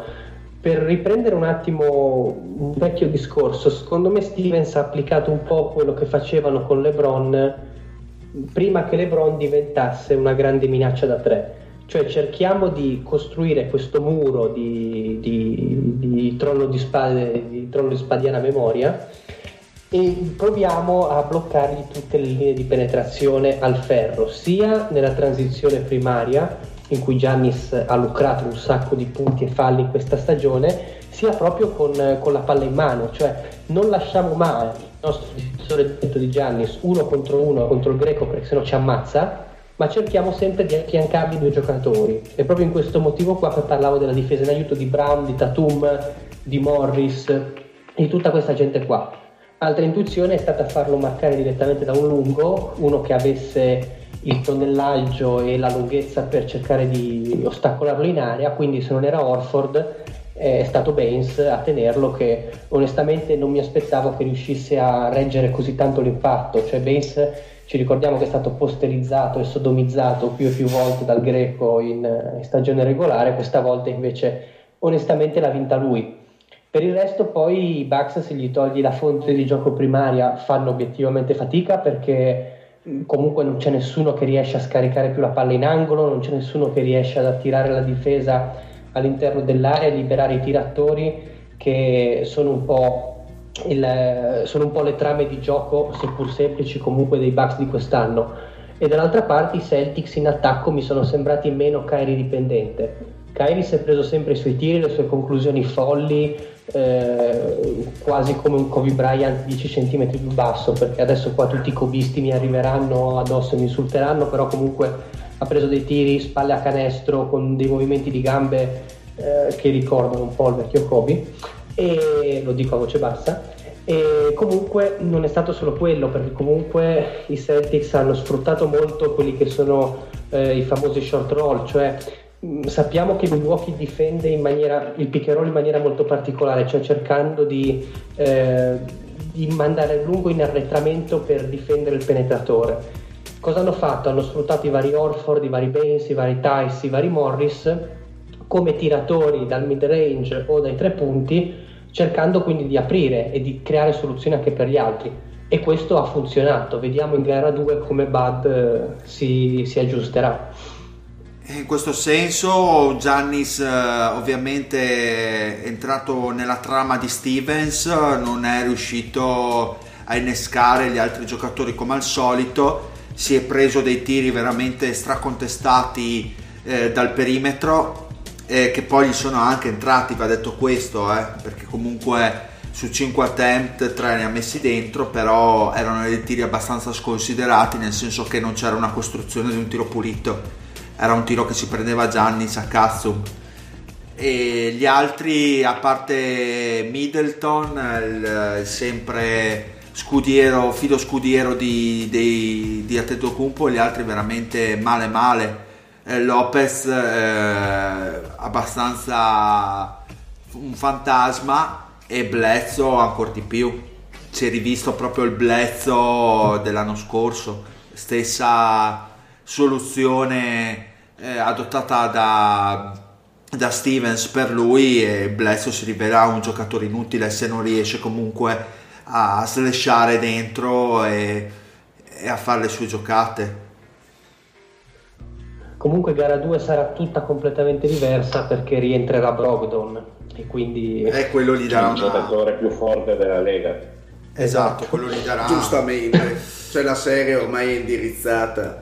Ma io aspetterei di dare giudizi, diciamo, lapidari su questa serie perché è solo una gara a cui giocata molto bene, ripeto, dai Celtics perché eh, funzo- ha funzionato veramente tutto. Milwaukee non è stato mai, ma dico mai in partita e Bud eh, non è riuscito ovviamente a fare dei dei cambiamenti durante la partita perché comunque Boston si, era, si è presa subito un largo vantaggio e la squadra era comunque in palla. Vedremo veramente gara 2, mi aspetto dei profondi cambiamenti in questo senso.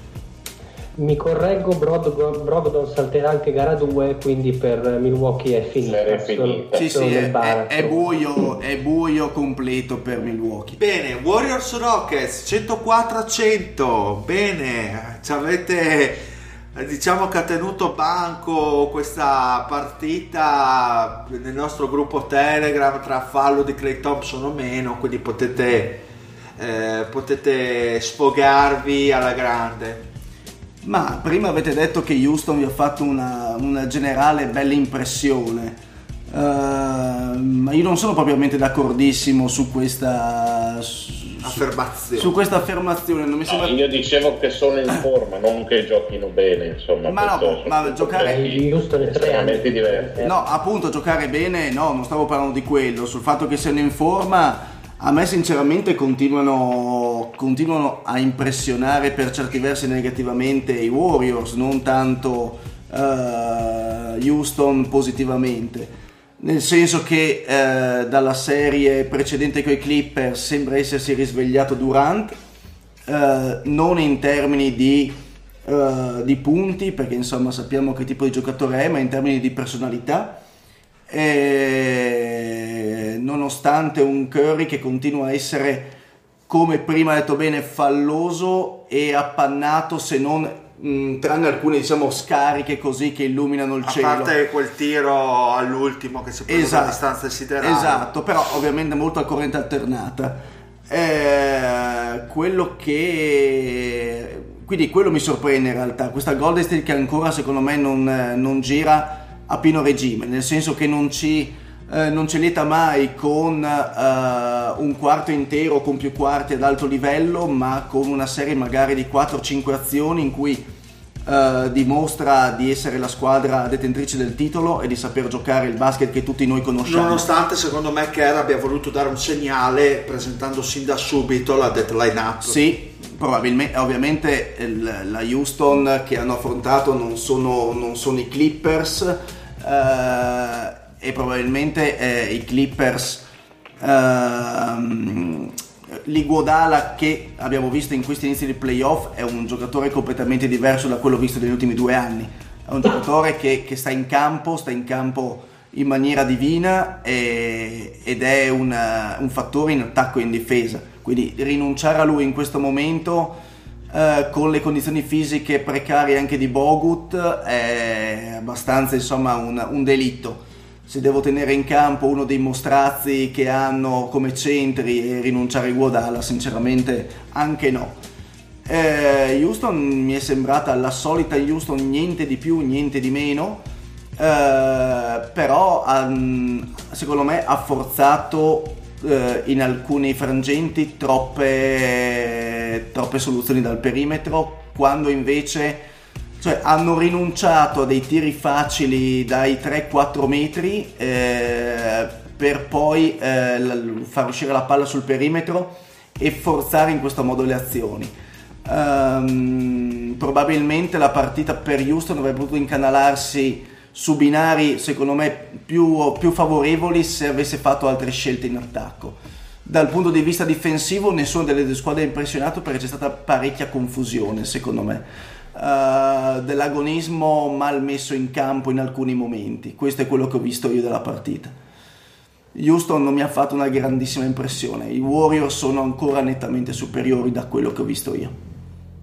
Sì, sembrava che Houston fosse molto brava ad approfittare del, degli scarichi di tensione di Golden State. Ovvio che se Houston rimane a 5-6 punti sotto e riesce a mantenersi su quel treno e, e, ti, piazza, e ti, piazza, tre triple, triple consecutive, e questa è una squadra capacissima di farlo, è quello che è per cui è stata costruita.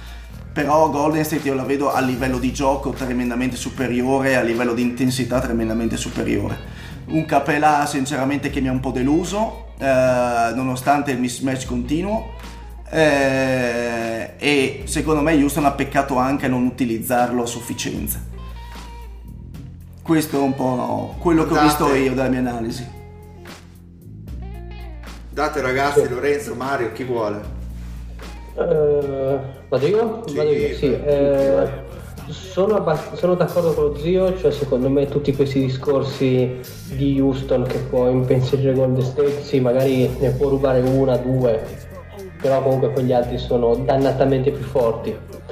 Secondo me eh, sotto- l'ha sottolineato lo zio e l'ha sottolineato anche, mi sembra, l'Andrea Testa su- sul gruppo Telegram del fatto di schierare subito la deadline up, che è un argomento, un argomento molto interessante e fa capire magari alcune cose di come Kerr vuole gestire le rotazioni non avendo ora Cousins vuole, eh, attac- vuole, attaccare la partita fin dal primo minuto e provare in un certo senso a chiuderla in anticipo. Questo ovviamente è un'arma a doppio taglio perché ti puoi ritrovare con alcuni giocatori come Gudala e Green che tra l'altro stanno giocando dei playoff fisicamente oltre le loro possibilità secondo me perché hanno, sembrano di 5 anni più giovani soprattutto Gudala e rischi comunque di trovartelo, dicevo, negli ultimi minuti un pochino più annebbiati. Durant obiettivamente ha dei momenti che dici le può sbagliare solo lui questi tiri perché sta prendendo delle conclusioni sulla testa di chiunque con la mano dell'avversario attaccata al naso e sono tutte delle piume che entrano nel canestro e quindi dici oh bravo te, come con Lillard, stesso discorso, eh, te ci provi in qualche modo, però se poi ti metti i canestri... Cosa... Anche perché gli hanno piazzato addosso Daniel House, che però oggettivamente eh, gli è 20 cm più basso e quando Durant alza il braccio per il tiro lo sovrasta di almeno mezzo metro, quindi risulta un pochino... Un po', cioè è difficile per tutti, per Daniel House ancora di più, penso. Eh, eh, esatto, poi stiamo parlando di Daniel House, non di, non di Gary Payton, ecco. Esatto. Quindi ha altro motivo in più. Eh, per quanto riguarda Houston, Houston sì, cioè, si è aggrappata a una prestazione di Gordon nel primo quarto barra primo tempo molto molto annebbiata con delle percentuali rivedibili, poi si è acceso e ha cominciato a sparare qualsiasi cosa. Chris Paul mi sembra per adesso stia abbastanza bene sia di lingua che di fisico perché si è visto proprio come, come era caricato a pallettoni, ce, ce l'aveva per chiunque. E Arden è sempre il solito Arden comunque, la cosa interessante è che non gli hanno mandato addosso Clay Thompson che hanno preferito dirottarlo su altre piste ma hanno fatto marcare direttamente dai Gudal che potrebbe essere una soluzione interessante perché Igudala ancora più di Thompson è bravissimo a reggere le penetrazioni e a mettere la mano nella, in quella frazione di secondo in cui l'attaccante ti espone la palla e più di una volta ha vinto lui con eh, o direttamente degli, degli strip, proprio delle, delle, strappate dalle mani di Arden o delle palle a due eh, conquistate. Eh, per quanto riguarda Houston, Houston è questa, cioè come si diceva, Mm, offensivamente non c'è nulla di nuovo da descrivere, correremo il rischio soltanto di ripeterci. E obiettivamente sono questi, cioè devono aggrapparsi a una prestazione in cui Arden obiettivamente mette di tutto, mi verrebbe da dire con un po' di malignità in cui gli fischiano qualcosa di più. Tra parentesi, ho letto che l'NBA ha mandato eh, ad arbitrare gara 2 Scott Foster che è un po' il nemico giurato dei, dei Rockets. Infatti ci sarà molto molto da ridere di quello che succederà, di quello che succederà. Mi sembra stanotte che giochino nella notte tra martedì e mercoledì 4 esatto quindi sarebbe è simpatica sarebbe da non perdere anche solo la, la replica di quella partita perché voleranno, voleranno cazzotti secondo me. E aggrapparsi comunque a quel discorso da piagnina sugli errori arbitrali non fischiati, sugli 81 punti non concessi in gara 7 dell'anno scorso, cioè arrivati a questi livelli boh, non, onestamente non mi piace, come non mi piace neanche ormai questa ricerca spasmodica del braccio dell'avversario. Anche lì si è andato due giorni a discutere con Righello i goniometri delle angolazioni dei piedi di Arden che in alcuni momenti di tiro naturale hanno una certa inclinazione, in altri col difensore addosso sono più protesi verso l'avversario, cioè, comunque sono tutte cazzate, nel senso, boh, eh, è logico che gli arbitri in questi contesti qua tendano a fischiare un po' di meno, un po' perché il livello fisico... Ma è anche giusto più che logico. Ma è giusto, esatto, sì, uno perché comunque cerchi di dare un, quantomeno un ritmo al gioco perché se fischi ogni volta veramente non non, non, finiamo più. E due, comunque legittimi l'attaccante a fare determinati movimenti che, che, non sono comunque naturali, perché comunque anche l'ultimo tiro di Arden che poi è uscito si quello vede proprio... Green. Cosa scusa? Marcato da Draymond, sì, quello marcato da Draymond Green, cioè gli proprio esatto. plana addosso poi con quello... le gambe.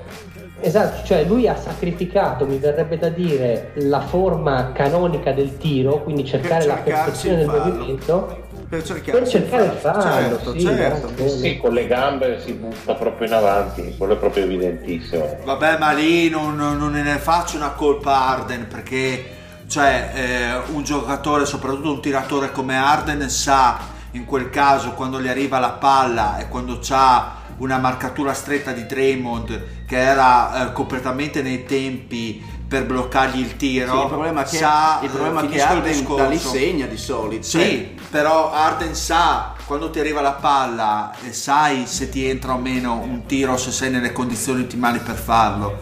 E Arden nel momento stesso in cui sapeva che non gli sarebbe entrato il tiro, ha provato a floppare, gli è andata male, ma non gli faccio una colpa a Arden perché ha provato a floppare piuttosto che a fare il tiro perfetto. In quel caso lì, quando hai un ultimo possesso, hai Draymond aveva chiuso veramente bene lo spazio al tiro eh, da, da 3 di Arden, eh, non vedo perché non, non, avrebbe dovuto floppare, anche perché Arden è comunque un top, un elite a livello di controllo del corpo.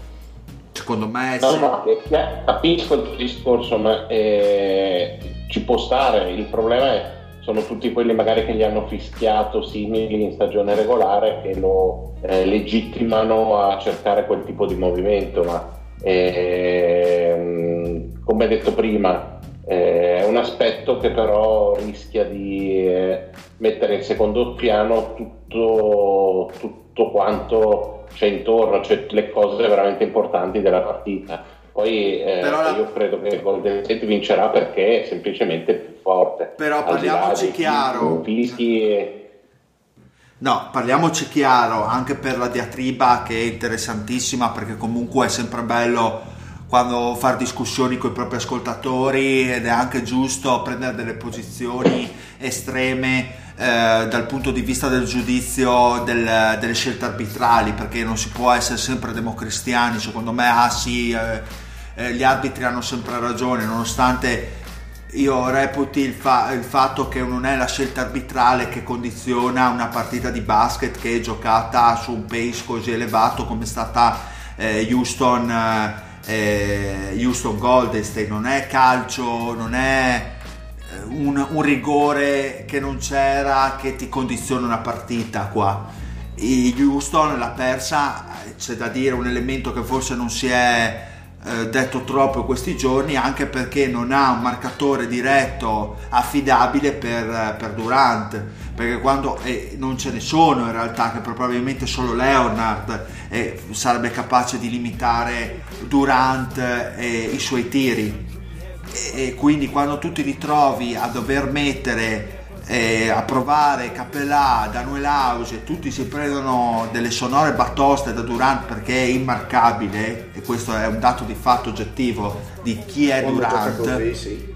perché i tiri che ha messo dentro sono delle cose che boh, io, io per anni mi sto chiedendo come faccia ma intanto lo fa e quindi questo è il merito del giocatore è anche quello un elemento che ha fatto cioè questi senza aver Curry che era completamente fuori a parte quella triplazza che anche lì cioè quando tu hai un giocatore come Curry che ti sta sotto traccia per tutte le partite quando serve dalla fiammata ti spara un missile Eh, terraria.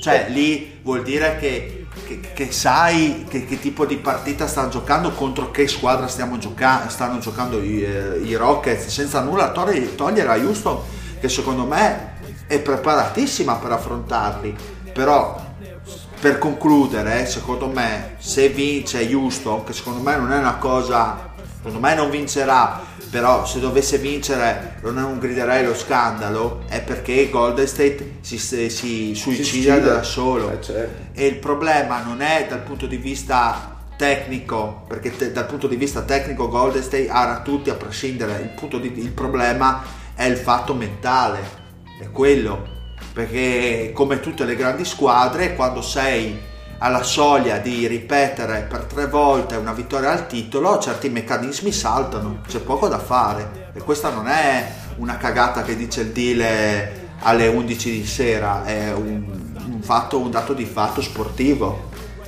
questo è chiaro Fai anche mezzanotte. Sì, fai anche Facciamo mezzanotte. anche mezzanotte. Eh, sì. Bene, andiamo con eh, Denver eh, Portland 121-113 per Denver. Io non l'ho vista in co- Anch'io ragazzi non l'ho vista, quindi, quindi pendo dalle vostre colpa, labbra. mi fustigo col ciliccio e pendo dalle vostre labbra.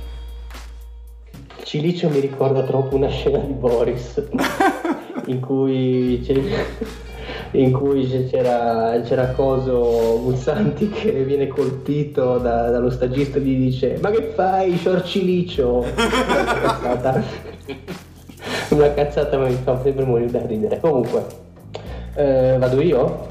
Eh, non so, Mario ha... Eh, ma, sei l'unico che l'hai vista Ah, ok.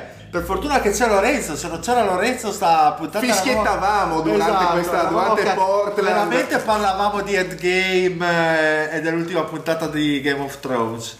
Vabbè ma non c'è problema poi vi mando il mio IBAN a fine puntata Ok. e ci, ci, ci adesso non ti montare la testa. Dai, sei il solito cialtrone Lorenzo, vai avanti. Io, io pretendo i soldi di Spotify di questa puntata. Ok, perfetto, quindi 10 centesimi. Per pagare la Filippina, vai. Esatto. Eh, mh, piccola, piccola, paren- piccolo- piccola premessa, Canter è riuscito a giocare questa partita anche se era in dubbio con un infortunio alla spalla sinistra. Cosa fa quello scimmione alla prima azione? Va su un pick and roll a, a schiacciare a due mani e rimane appeso ovviamente sulla spalla sinistra, cade terra ovviamente in piedi e torna sulla panchina dolorante con una mano sulla spalla, una scena molto da Monster Madness che comunque riassume un po' tutta quella che è l'intelligenza non solo cestistica ma anche proprio l'intelligenza umana del, del soggetto in questione. Comunque dicevamo, eh, mentre parlavamo prima della partita della serie di, degli Nuggets con gli Spurs, avevamo mm, lo zio mi sembra l'attacco dei Nuggets sul fatto che eh, erano molto Jokic dipendente, che gli altri fossero un pochino eh, ondivaghi, comunque ci sta per la loro gioventù. Ero io, comunque, che... no, eh, comunque ero io che dicevo queste cose. Comunque mi piace perché sembra che lo zio sia tipo Satana, no? In cui convive convivono dentro, dentro, di lui la legione, quindi il Dile salta fuori, però è sempre lo zio che dice le cose. Vabbè, comunque lui è il nostro portavoce legale, quindi esatto. Eh, chiedo umilmente venia, quindi il Dile che diceva queste cose sui Nuggets e devo dire che gara 1 comunque ha dato un bel colpo di spugna a tutte quelle che erano le perplessità perché comunque i Nuggets hanno giocato una partita, una partita matura. Tra l'altro non mi sarei mai aspettato un'intensità di questo tipo dopo, aver giocate, dopo averne giocate 7 in una squadra in cui la stella, la stella principale ecco, non è famoso per essere un, un Dwight Howard dei tempi di Orlando che eh, ha questo fisico bionico comunque, anzi è abbastanza sovrappeso e anche in alcune occasioni col fiato corto, ho avuto modo di vederlo. Comunque è stata una partita in cui Nuggets... Eh, ancora. che stai parlando del Mario? di me? Sì, sì, ovviamente non sei te la stella, non sai. Quello sovrappeso col fiatone, sei proprio tu, Mario. Non ci stai chiamando dai 2000 e passa. Mi ero riconosciuto. eh sì, in effetti la neve qua fuori dice quello. Comunque, il piano partita di Denver è stato molto semplice. Non facciamoci battere da Lillard, che poi ne avrà messi 35 e passa. Comunque, questo è secondario. Però, nei momenti clou della partita, quindi a inizio del primo quarto e comunque terzo quarto, poi nel, nel quarto ha un pochino ha un pochino preso in mano la situazione, però ormai bene o male la situazione era già stata ben delineata. Denver ha giocato proprio per togliergli palla in mano, cioè l'attacco di Portland era stato strutturato cercando di dare palla all'Irland, facendo bloccare il lungo e con tanti movimenti dal lato debole sui tagli e loro obiettivamente erano molto molto preparati per queste, per queste situazioni, raddoppiandolo costantemente cercando di far passare il gioco da altre parti. Una delle idee iniziali che avevo su questa serie era, bene, con due guardie così capaci di fare tutto, quindi di portare palla, di tirare, di, eh, di prendersi soluzioni solitarie offensivamente come Lillard e McCollum, eh, Denver farà tanta tanta tanta fatica perché comunque le due guardie Harris e, e Marley non sono riconosciuti almeno uno per la loro intensità difensiva. Cosa hanno fatto? Hanno dirottato Marley sul pericolo minore, quindi Aminu, che la maggior parte delle volte stava in angolo eh, inutilizzato, e hanno mandato Craig, Barton, tutta questa gente qua, un pochino più grossa, un pochino più piazzata, sulla seconda guardia che non aveva, che non aveva Harris in quel momento. La cosa ha funzionato, perché comunque l'attacco di Portland in alcune situazioni non è stato così fluido come contro Oklahoma City e Denver ha vissuto eh, molto di lampi perché comunque hanno attaccato molto bene in transizione eh, andando molto, rischiando molto anche in difesa sulle linee di passaggio. Hanno generato tanto attacco in questo modo facendo diverse rubate e ribaltando l'azione molto velocemente. Jokic eh, sempre sugli stessi livelli della serie contro gli Spurs comunque e la cosa fondamentale che proprio un giocatore completamente diverso è stato Millsap sì. Millsap davvero veterano, ha giocato un primo tempo sontuoso in cui proprio li ha presi per mano, eh, si è preso proprio delle, delle, soluzioni che hanno fatto capire come volesse proprio condurli e fargli capire chi era abituato a giocare questo tipo di partite, perché proprio dalla punta ha preso palla, ha messo palla a terra, ha attaccato il ferro, eh, ha attaccato ed spalla a canestro. Ed è, che, ed è quello che mi lamentavo prima nella serie contro gli Spurs, dove Millsap più di tanto non c'è stato a livello soprattutto di leadership. Esatto, infatti proprio mentre dicevi queste cose mi veniva proprio in mente il paragone con Millsap di gara 1 che, che ha avuto un atteggiamento eh, completamente diverso. Per il resto Portland abbastanza con le polveri bagnate anche per quanto riguarda i lunghi perché comunque Collins e Leonard avevano fatto una serie dignitosa contro, contro City al tiro, qua l'hanno vista poco Seth Curry mai, mai entrato in partita e Turner, vabbè che è sempre il solito Turner. Cioè è sembrato proprio che la second unit di Portland non riuscisse a trovare una fluidità e delle soluzioni offensive, delle soluzioni offensive valide, mentre Denver invece eh, mi è sembrata un pochino più organizzata e magari l'esperienza con gli Spurs li ha aiutati a immergersi in questo, in questo clima di playoff. Comunque credo che i due demoni del, i due demoni di Portland troveranno il modo sicuramente per allungare questa serie. Insomma, non sarà uno sweep, non sarà neanche un, uh, non sarà neanche uno sweep da una parte o dall'altra, però onestamente vedo leggerissimamente Denver se continua a giocare così più avanti. Poi magari oh, in gara 2 quegli altri ne mettono 80 in 2 eh, e Ah, quindi sono capacissimi. sono, Voi- sono capacissimi di farlo esattamente cioè io onestamente non riesco Portland eh, non riesco a capirla non, non riesco a, a dare un pronostico sensato quindi mi astengo da qualsiasi Nei previsione questa vostri, serie nei vostri bracket come... Io avevo dato KC vincente su Denver, eh, su Portland, scusate. Ma io, io- io avevo KC in finale di conference quindi fate un po' voi E tu? E anche io avevo messo Casey vincente su Portland, però mi ero giocato Denver in finale di conference. Quel fascista di mio figlio invece ancora- ha messo Denver vincente in 6 su Portland. Secondo me è capacissima tra l'altro come cosa perché Denver, eh, ripeto ehm, ciò che abbiamo detto poc'anzi in, in quel contro gli Spurs, Denver ha più eh, talento confronto a Portland e ha più soluzioni tattiche, più profondità confronto a Portland. Quindi non credo che vedere Denver eh, in finale sia una cosa così utopistica. Detto ciò, Portland vincerà in 6. Esatto. Però Ma eh, bisogna vedere eh, perché comunque Stotz quest'anno ha dimostrato di saperli preparare bene i matchup bisogna vedere cosa, cosa si inventa sì, Come- cer- certo, però comunque eh, se dovessimo fare un paragone con Denver, cioè è una squadra molto più limitata, c'è poco da fare.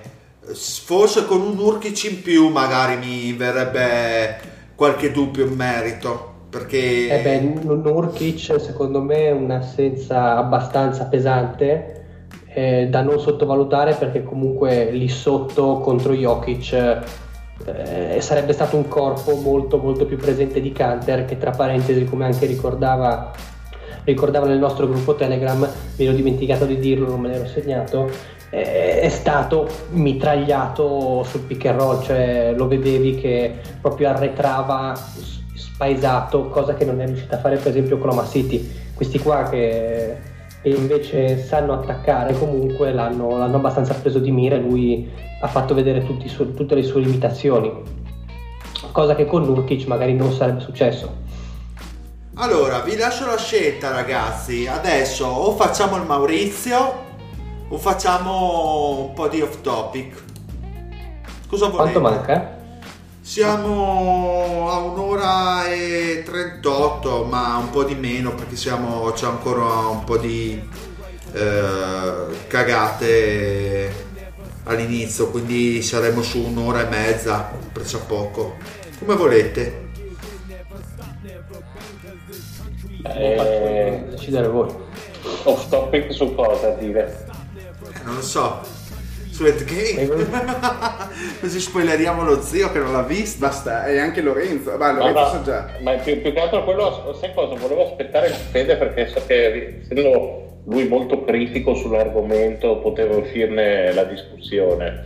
Sì, e se- se- ho sentito anch'io da, da- su WhatsApp, era molto. non era hypato a bestia, era molto. Tranquillo. così. Boh. Mm, sì, nel senso, non, non mi è apparso, non si è strappato Poi sinceramente dalla. aspetterei anche Lady che se l'è visto già due volte, non escludo che possa vedersene una terza. quindi Esatto. Aspetterei. Quindi dai, andiamo col Maurizio, casomai se siete stanchi. Dai, facciamo un Maurizio veloce, dai, che tanto... Sì, se... Cosa veloce che c'è da parlare di 20 minuti dei Knicks, di come si muoveranno quest'estate. Ma vaffanculo. Allora, partiamo proprio dai Knicks. Allora, partiamo proprio dai Knicks. 1765, ovviamente Lorenzo, che era il chiamato in causa, esordisce con la cosa più interessante di quest'anno è che al Madison al posto della Coca-Cola si berrà la Pepsi. È cambiato lo sponsor. Fede, solo per questo darei almeno 5 vittorie in meno. Lorenzo, sono una squadra che giocherà per perdere, le nuove acquisizioni non fanno ben sperare. Abbiamo il tutt'altro super Mario Zonia e il grandissimo Noe Volley. Sono secondo me due situazioni lose-lose, in quanto se un giocatore giovane gioca bene vuole essere pagato, se invece questi due giocheranno male ruberanno minuti agli altri. Direi che è un concetto che non fa una piega. Per Volley le prospettive possono essere interessanti. Eh? E qua, vabbè, ci ha azzeccato, ha fatto una... No, no, una aspetta, Ma non ha fatto una brutta No, stagione. negli ultimi due mesi è scomparso, però va bene. E vabbè, Sì, dai. eh, ai dettagli. E possono essere interessanti. Il problema è che dal punto di vista del QI cestistico siamo dalle parti dei gibboni. E non sei andato lontano comunque. Dile, credo che Fitzdale verrà anche chiamato l'uomo che parlerà ai gibboni quest'anno. Lorenzo, soprannome credibile. A parte questo, più che di questi mostruosi, mi soffermerei sulle nuove acquisizioni dal draft. Mitchell Robinson, giocatore interessante dal punto di vista difensivo e meno dal punto di vista comportamentale, soprattutto in campo. Infatti lo paragonavi al famigerato tappo di champagne. E Alonso Trier, detto Aiso Zo, che nelle pr- prime partite ha fatto bene, ma rimane una guardia che tira tutto quello che gli passa per mano. Mario, dell'Unicornet che mi dici? Lorenzo, che giocherà veramente poco quest'anno, mi aspetto molta G League per lui. Finendo vedremo anche di Frank Nicotina cosa ne salterà fuori, dato che dal punto di vista difensivo c'è, ma come creatore di gioco e come tiratore è molto indietro.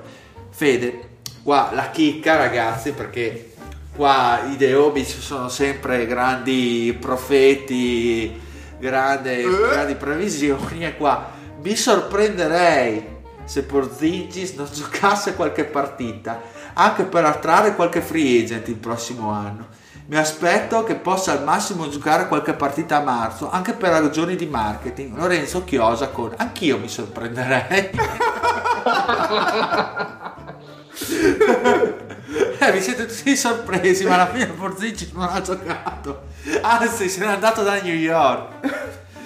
Quindi, per attrarre free agents dall'altra detto ciò, eh, detto ciò eh, non ho messo le vittorie, ma comunque non ci si aspettava un 17-65. Anzi, Lorenzo, dammi un pochino la media del Maurizio per tutti e chi si è avvicinato di più e chi è andato più lontano da poi il risultato finale. Allora, io ne avevo dato 25 per dire, eh, la media è stata di 27 addirittura per questi Knicks, quindi c'era un, un cauto, un cauto ottimismo. Chi è andato veramente veramente lungo è stato, è stato il Tozzi con 30 e l'Andrea, l'Andrea Manni, il mio amico. Chi invece ci è andato abbastanza vicino è stato il Tovazzi con 21 e il Marione con 23. Infatti era il più negativo di noi. Quindi Lorenzo, Ma per ripicca con Lorenzo che aveva detto che i Kings erano la squadra più triste della Lega. sì, esatto. Ma ho già avuto modo di chiedere scusa anche la puntata scorsa. Non basta Lorenzo, non basta. Comunque- Devi quantomeno presentare tua sorella. Allora, comunque va detto che eh, anche Las Vegas era piuttosto... Eccoli qua. Las Vegas diceva 29,5 su, su New York. Quindi Beh, le- si sa che sono competenti quelli di a parte, a parte i pipponi della free agent, eh, de- sì, della free agency, scusate, quindi Durant sicuramente a New York, Kyrie Irving sicuramente a New York, Leonard sicuramente a New York, Michael Jordan a New York. Michael Jordan a New York, Kobe a New York, insomma tutti andranno a giocare, ci sarà anche una trade, ovvero Dennis Smith più Ni- eh, Nicotina per LeBron James, così avete praticamente tutti. A parte questo, cosa rimane dei gibboni che ha allenato il buon Fisdale? Quindi parliamo del- un po' della stagione in sé, non de- del- dei pipponi. Rimane che il problema serio è che se ne salvano due, che Eh, sono Robinson e Dodson. E, e non è che avessi detto si salvano dei rookie al primo giro pescati in top 3, cioè sono dei giocatori che in una squadra che ha delle velleità eh, di un certo tipo possono fare il lungo di riserva oppure il lungo titolare a 20 minuti al massimo uno e l'altro il l'ottimo uomo che esce dalla panchina che ti porta quei 20 minuti di intensità difensiva e di tiro da tre. Per il resto si fa molta fatica a trovare qualcosa.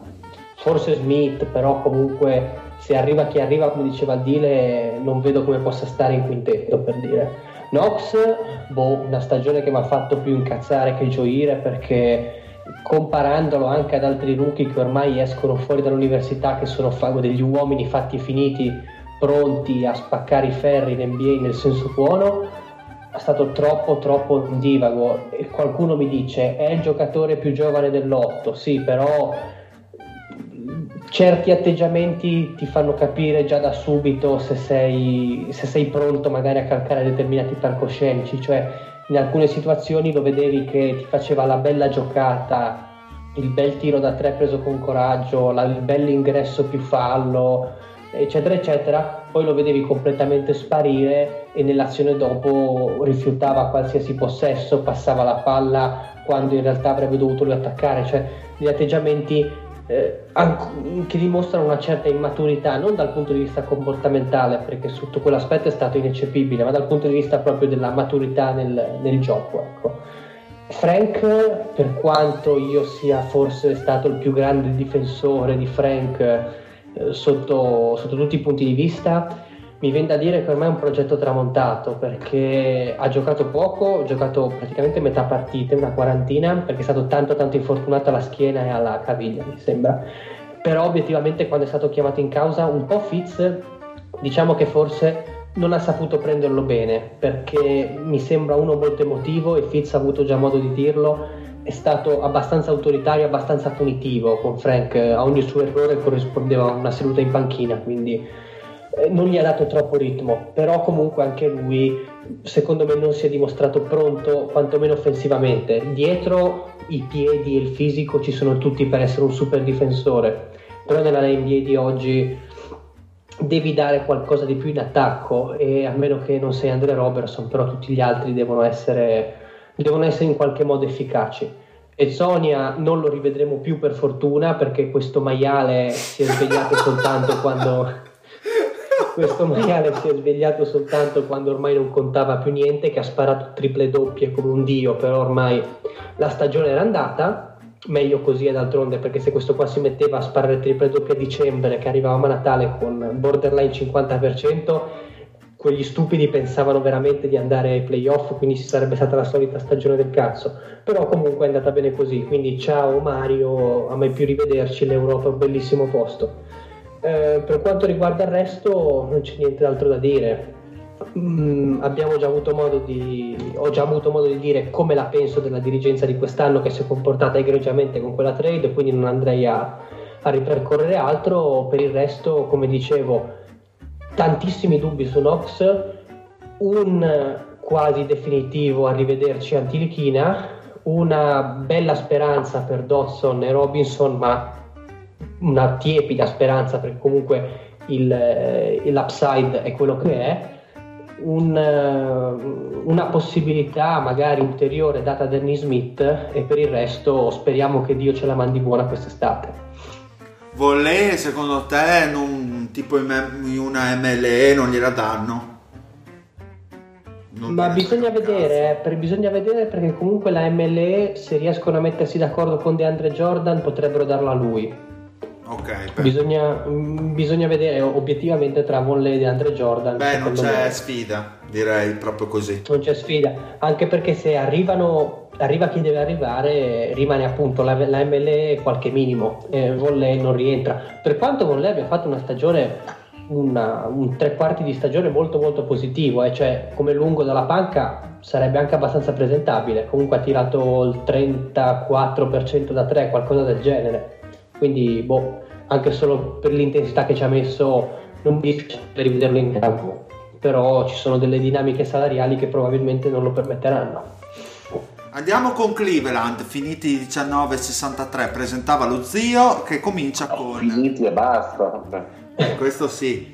Che dire di questi Cleveland, con, tra l'altro con delle risate anche alla zio. Eh, mi, mi, ricordo il di questi Cleveland. Eh, avevi un po' la faccia che hai adesso, zio. Eh, la faccia di gomma. Cioè, esatto. Aspetta, stile a gamba tesa, Cleveland 33 vittorie e mezzo di media. Ok, perfetto. Tutti che vedevano Love, Salvatore della Patria. Tutti no? che mi hanno ascoltato. In una delle puntate precedenti, dice lo zio, il buon Eddie diceva che LeBron da solo spostava ben 10-12 partite da solo. Questa, è le- questa statistica che ha dato l'Eddie praticamente è stata riportata. Ha condizionato tutto il Maurizio Mosca.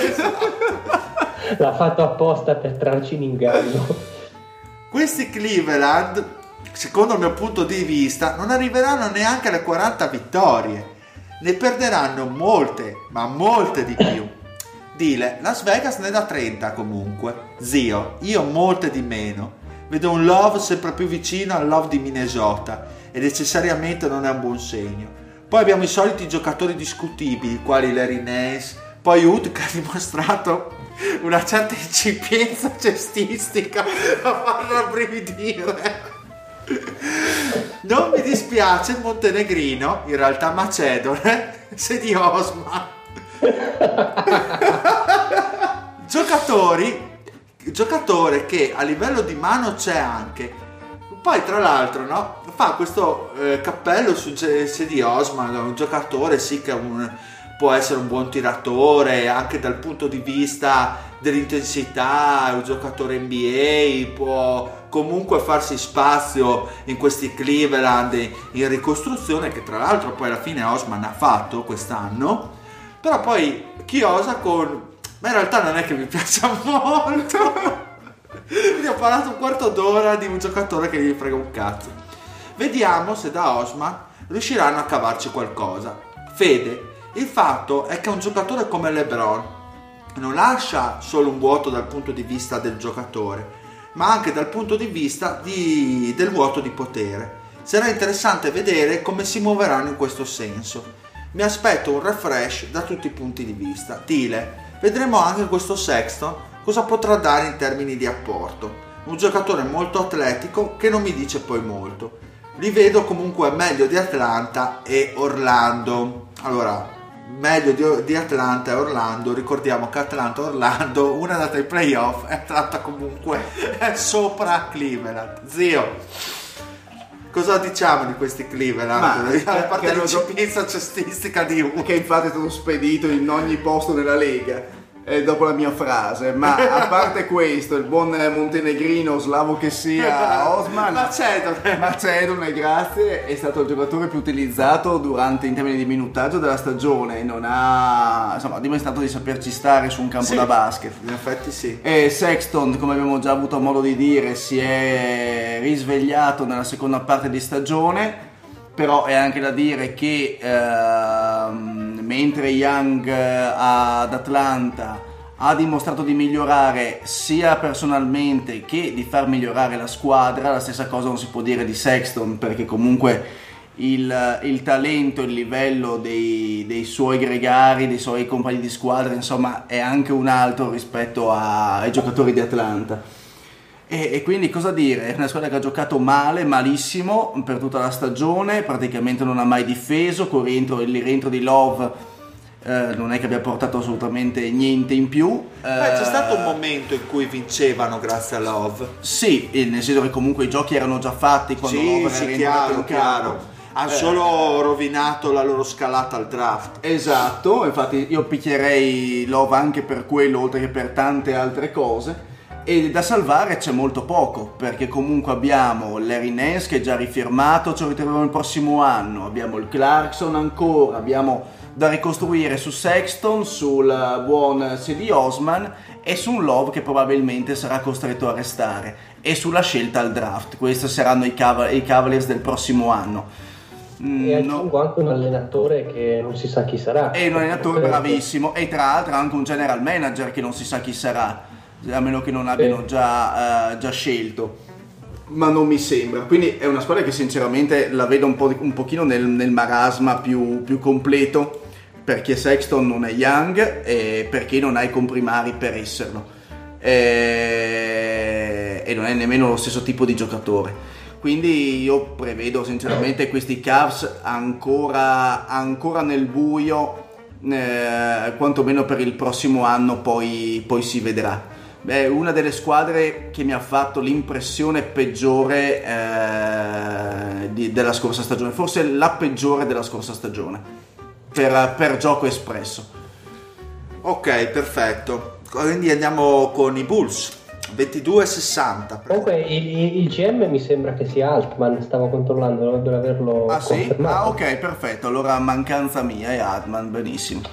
Allora, No, presenta... comunque Vai. aspetta a dire velocemente gli unici che sono andati sotto le 30 vittorie di previsione siete tu il Marione e il Nicola Picchetti tutti, tutti gli altri sono andati sopra le 30 con eh, un exploit del Tovazzi e del Tozzi e dell'Alberto con 42 Ma sì, perché tutti vedevano questo Love come salvatore della patria, ma... Ma scusa, il più basso quante ne ha date? 28 Ok, comunque è molto molto alti su quella. Ve- 20, eh, no sì 28 28 30 ne dava Las Vegas.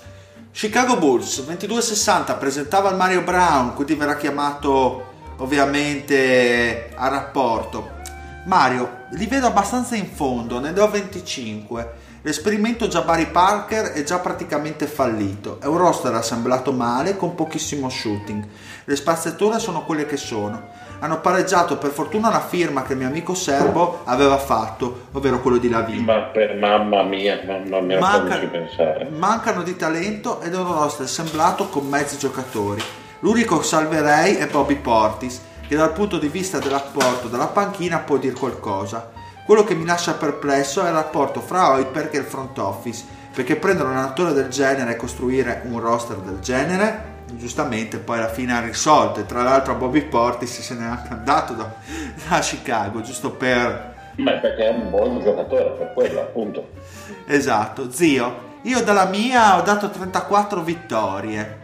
Lorenzo, Pe- peggio- peggior prestazione del Mosca tra parentesi Lorenzo, la media alla fine è come quella di Las Vegas. Io ne ho date personalmente 27, non mi piacciono, ma non li vedo proprio nel fondo classifica. Zio, ne ha fatte 27 l'anno scorso, con un Dunk ha giocato poco, con un roster meno completo, quindi quest'anno, se sono tutti sani, possono migliorare. Hanno un discreto talento offensivo, anche a li- a livello difensivo, l'anno scorso non erano proprio ultimi. Allora, quest'anno invece sono penultimi in offensive rating, fra le peggiori 5 difese, giusto per... e anche l'anno scorso, poi alla fine, non è che avessero questa Cazzo, questi bastardi hanno messo la croce sul mio Maurizio Mosca. Esatto. Mario, visto le prime partite con un calendario piuttosto complesso, io credo che possano darla su e tankare per prendersi una buona scelta. Zio, anche l'anno scorso dovevano tankare e non l'hanno fatto. Mario, infatti hanno fatto una cazzata. Perfetto, vai Mario. Ma eh, rispetto a quanto detto in preview, direi che bene o male, bene o male ci ho preso. eh, Sì, beh. La stagione era un po' quella, quella che mi aspettavo. Alla fine hanno testato un po', un po' i loro giovani, hanno visto se potevano tirare fuori qualcosa dai vari Wendell Carter e compagnia. E con comunque Markkanen quando è tornato dall'infortunio è sembrato comunque ancora un giocatore discreto, quindi insomma che loro i, i loro punti di forza per il futuro sono più sempre quelli.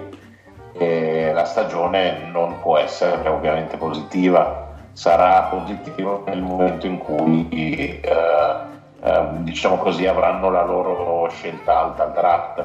Ma per il resto c'è, c'è poco altro da dire e poco altro da salvare. E Hoiberg eh, mi viene da dire giustamente è stato fatto fuori, ma più che per demeriti suoi, perché evidentemente lui e la dirigenza andavano su due strade diverse.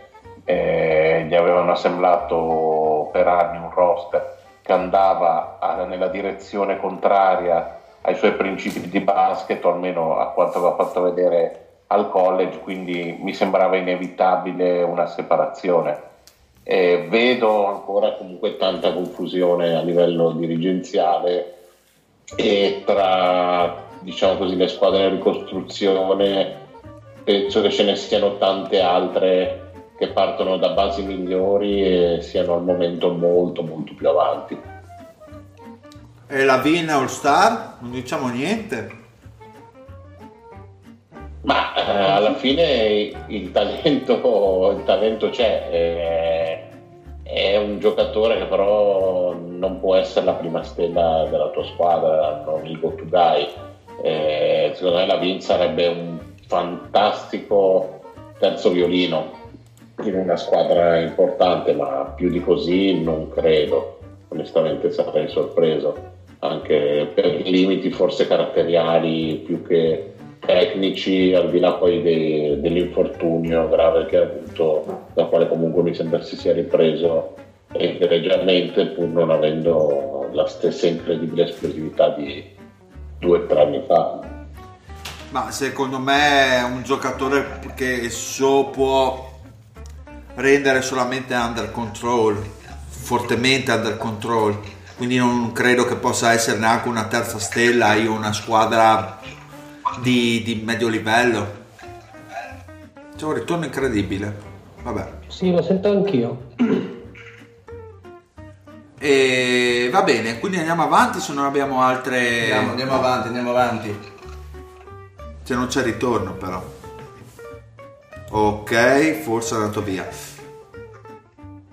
No, Ma stiamo registrando con i potenti mezzi o con eh, i poveri mezzi? Eh no, non, quei poveri mezzi, non c'è il maroccano. Ah, ok. Quando manca il maroccano la qualità decade. Eh, esatto, sia per contenuti sia per qualità di registrazione. Che per cazzo. Questo è un fascino. Vabbè, questo è chiaro. Atlanta 29-53, quelli tanto vituperati che visti in fondo classifica sotto, eh, sotto New York, sotto Chicago, sotto, sotto, sotto tutti, non si sa perché. Allora, E invece, e invece, vede, una volta andato via Budenholzer hanno dato il posto di head coach al giovane Lloyd Pierce, giovane piuttosto piacente. Tra l'altro ha detto che aveva stalkerato anche i giorni del matrimonio di Lloyd Pierce. Oltre a Len, che ovviamente quando gli offrono dei soldi lui li prende, hanno anche preso Trey Young, giocatore con degli aspetti simili a Stephen Curry, ma tanti dicono più vicini a un Nash più moderno. Alla diciannovesima, eh, hanno preso Werther. In quella puntata va detto che c'era il Pat. Quindi il Pat esordisce con chi? Fede, We- Werther, ovvero una brutta copia di Clay Thompson e Omari Spellman. L'idea di fare un mimic di quello che è stato espresso da Golden State. Atlanta in queste prime partite eh, ah sì, Atlanta in queste prime partite sta al di sopra delle mie aspettative, soprattutto a livello difensivo, sono decimi in defensive rating. In fine della stagione sono arrivati 27esimi, quindi giusto per, per farvi capire. Alla fine questo sarà un anno di transizione. Io li vedo all'incirca intorno alle 23 vittorie complessive. Lorenzo, corrono molto e a me risultano fastidiose le squadre che corrono e basta. Punteranno al draft e non c'è molto da dire, ma vorrei capire il paragone con Steve Nash è dovuto a cosa precisima- precisamente, Fede? Perché la cosa che sa far meglio dal punto di vista NBA è il tempo di gestione del pick and roll e direi che qua c'è una ci ha, ci ha- azzeccato. ci ha preso in pieno. Sì. Mario, di queste prime tre partite non mi è dispiaciuto Spellman, un giocatore che può essere interessante, ci può stare alla grande. Zio, è un Non è mostro. più visto. Esatto. Zio, è un mostro Mario. Pat, dal nome questo Spellman può al massimo essere il portaborsa, il portaborsa di Schindler. Quanto ci manca il fatto in trasmissione? Eh, a volte tanto. Lorenzo, Facciamo una petizione su Chelsea. Ma eh, tra, è qua, tutti avevano dato Atlanta ovviamente molto molto basso come ho detto prima.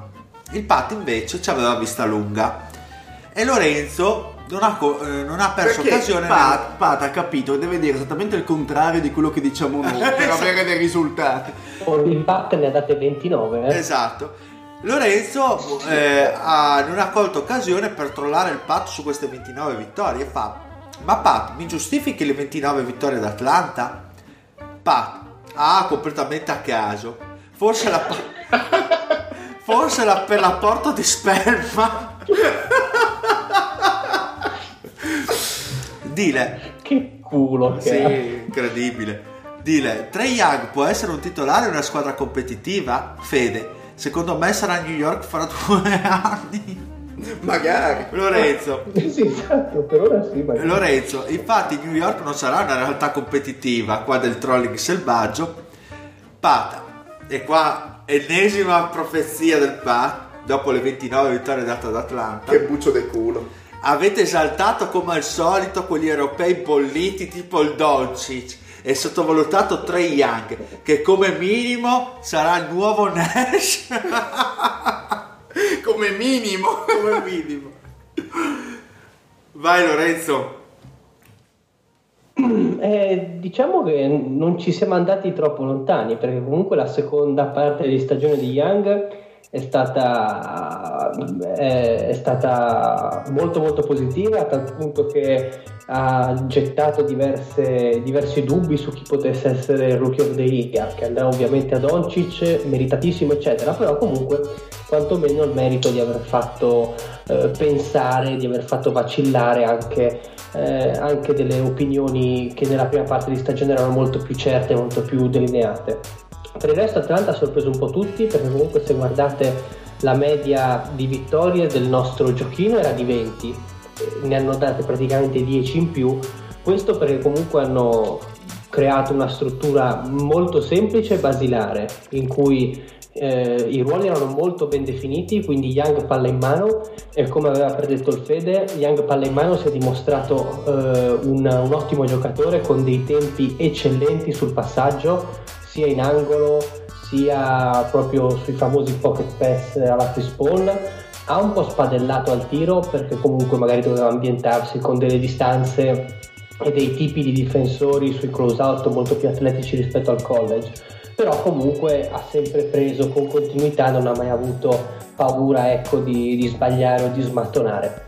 Per il resto un contesto che è molto molto migliorabile con un Collins che ha dimostrato grandissima intesa con il predetto Young eh, Werther che ha fatto una buona parte, che ha fatto una buona stagione come, come, terza, come terza, soluzione e delle, delle, prospettive molto molto buone. Magari non andranno ai playoff l'anno prossimo se dovessero bucare il draft, quindi se non dovessero scegliere alto alto, perché comunque questo mi sembra un draft con tanto talento nelle prime chiamate e un po' di meno nelle chiamate mh, tra la 5 e la 10 per dire e dicevo non, probabilmente non andranno ai playoff l'anno prossimo però la strada sembra spianata per un progetto di ricostruzione proprio in stile Atlanta cioè cercare di fare le cose ordinate per bene senza bruciare le tappe senza fare la firma mega galattica ma di costruire un gruppo abbastanza solido che possa continuare per un, un lustro comunque per 5 anni e togliere delle soddisfazioni comunque.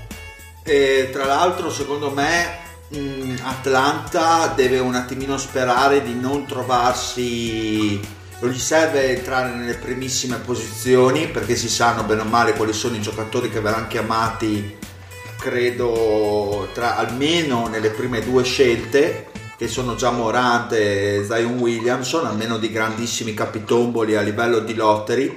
Staremo a vedere poi il 14 maggio cosa succederà più nello specifico. Atlanta avrebbe bisogno di una bella ala a mio Alla avviso. Ma infatti un Barrett per quanto eh... io nutra dei seri dubbi su Barrett poi magari questo non è il momento giusto per esprimerli però comunque mm, ci portiamo avanti col lavoro sui rookie un Barrett sembra essere la soluzione migliore per questa squadra. Sì veramente quindi non gli serve però sculare anzi potrebbero metterli in una situazione abbastanza complicata. Ecco, poi. Ma il, il, il problema di quando dico sculare, mm, secondo me siamo ancora legati alla vecchia definizione di sculare in lottery, cioè di alzare quelle che sono le proprie cioè di alzarsi di seed. Qua invece devi sculare cercando di non abbassarti troppo. Sì, per sì, quello, sì. quello che intendo aver fortuna. Eh, hanno secondo me un bel po' di, di scelte da fare per il ruolo che più gli manca a, ad Atlanta. Perché appunto c'è comunque Barrett. Non so un Deandre Hunter anche come lo vedreste probabilmente è, è molto più collante forse gli serve qualcuno. Mm, per quanto a me per certi versi convinca molto di più Hunter come giocatore di sistema in un contesto di squadra di Barrett perché Barrett ha preso proprio come selezione di tiro non mi ha fatto impazzire, però forse gli serve un pochino di più star power, forse. E... Non lo so, eh. Poi, Sì, sì, no, mm, sto facendo guarda un una rapida visualizzazione de- del mock per capire chi possono andarci a prendere. C'è anche Reddish, sebbene anche lui abbia fatto una stagione un po' col punto di domanda, potrebbe anche quello essere utile per lui. O Nasir Little, Eh, Little è, è carino eh, come, come idea, c'è, c'è tanto da lavorare su Little. Perché Sai. è molto molto grezzo e North Carolina l'ha fatto giocare poco quest'anno. Però Secondo me hanno veramente un range, eh, cioè possono veramente giocarci, giocarsela bene nel range di, di scelte che hanno e fare la giusta... Anche Hashimura magari può essere interessante da questo punto di vista. Hanno veramente un buon ventaglio di, di scelte. Non sono in situazioni più complesse per dire che ne so tipo Phoenix, per dire anche Chicago non è una situazione molto felice da quel punto di vista perché gli manca tanta roba un po' come Phoenix e devi un attimino capire come muoversi non parlo di New York perché vedremo insomma se arrivate a prendere anche perché sennò di- di- divento fastidioso. eh sì se riuscite a prendere anche la prima insomma la fa Vabbè, Vabbè, vabbè. Vabbè. Io ragazzi andrei in conclusione per questa puntata e quindi direi che possiamo finire le scruse dell'Est nella prossima. Va bene. quindi, quindi i Wizard li percuriamo la prossima settimana. Eh sì, Wizards eh, li percuriamo la prossima settimana. Fai questo cliffending come quelli bravi. Eh, Esatto, faccio proprio l'Infinity War per Anche perché secondo Gate. me le tre escluse dell'Est che rimangono, secondo me hanno segnato tanti, hanno condizionato tanti bracket, eh? tanti Maurizio Mosca. Esatto, quindi dai ci Sì, teniamo sì, sì, sì. Ci teniamo le ultime tre escluse per la prossima puntata.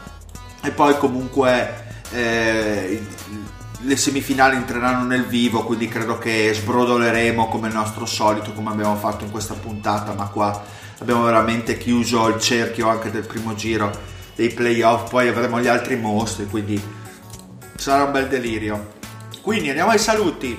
Ciao Lorenzo Buonanotte a tutti e una pacca sulla spalla a coloro che cercano la figa col binocolo e vedono soltanto degli uomini in dubbie pose di danza. ciao Mario Un saluto a tutti, tranne che a Daenerys, che sei veramente una puttana, lo devo dire, perché veramente fai schifo, sei una cagna maledetta. Poi mi devi spiegare cosa ha fatto. Cioè, eh. No, perché, no, Ma, vabbè, ma eh, non senza andare nello specifico, io dico solo che il GOAT è uno solo e abbiamo capito chi è, chi è stato e che cosa ha fatto. Che anche The Era Ring- alla al metro e cinquanta. Ah, e anche Eh, The Ringer eh. ne, ha, ne ha praticamente ha sbrodolato nel post puntata di Game of Thrones eh, perché quello che ha fatto è diciamo è stata una scena Epico. epocale sì ha, ha risollevato una puntata e mi fermo qua se non vogliamo fare proprio un, uh, un off topic di 10 minuti al saluto che ci sta Ma anche meno, io direi tre minuti. ma dai, 10 minuti. Possiamo farlo, dai, prima dei saluti. Quindi dai, andiamo con l'off topic su Game of Thrones, sull'ultima puntata. Allora, dici tu, Mario? Parlate, parlate che- con me che io non so niente, fatemi un po' Siamo di in due. Allora, siamo in due. creo l'incipit. No, Creo l'incipit. Allora, Mi ci metto troviamo- comodo. Esatto. Ci troviamo nelle prime due puntate in cui eh, i due main writer, Beno- Benoif, no? Benoif, come si, come si pronuncia, e chi è l'altro? Eh, Mario. Lindelof? E l'altro chi è? Lindelof? Esatto. Lin- Lindelof. Sì, esatto. Hanno creato praticamente il climax, quindi cosa succede? Winterfell, grande inverno, è in stato di assedio per l'arrivo degli estranei, dei mega zombie che piacciono tanto allo zio. Eh, E... domanda, sono quelli con la faccia blu che si vedono dovunque tutti i meme adesso? Sì, Quelli esattamente. sono gli strani, sì. Esatto. Ok. Gli estranei hanno scavalcato la barriera dei corvi, quindi si eh, apprestano a conquistare tutto, tutto il regno che ha fatto diciamo teatro nel Trono di Spade e tutti ovviamente si trovano a Winterfell tranne Cersei Lannister che sta be- bella ad approdo del re assieme a Euron Greyjoy cui si sono alleati quindi cosa accade? questa ultima stagione ci siamo rotti le palle con tantissimo fanservice nelle prime due puntate dove tutti i protagonisti si rifacciavano i bei vecchi momenti, quante belle spallate abbiamo Tutte scene di di qua. reunion, Sì, una reunion bella la figa. Quanto è bella la figa. gente tra che non si vedeva da sette stagioni tra di loro, robe così. Quindi è scattato nei giorni seguenti, nei giorni eh, eh, seguenti, le prime due puntate precedenti a questa terza, il Toto eh, scommesse per le morti eccellenti di, di Game of Thrones. Chi si aspettava che potesse crepare Daenerys, chi si aspettava che potesse... Ma magari. eh, Jon Snow, chi vedeva un massacro indiscriminato di tutti, Arya Stark, eccetera. eccetera. Scusate, ma, ma non è buona lei? Perché Eh, dovrebbe fare? ma è lui che odia Perché è una Daenerys. puttana. Esatto. Ma perché questa ha usato Ser Jorah come scudo per salvarsi e anche ha avuto il coraggio di piangere alla fine. Cioè, veramente c'era gente che cercava di infilzarla e lei lo usava come manichino.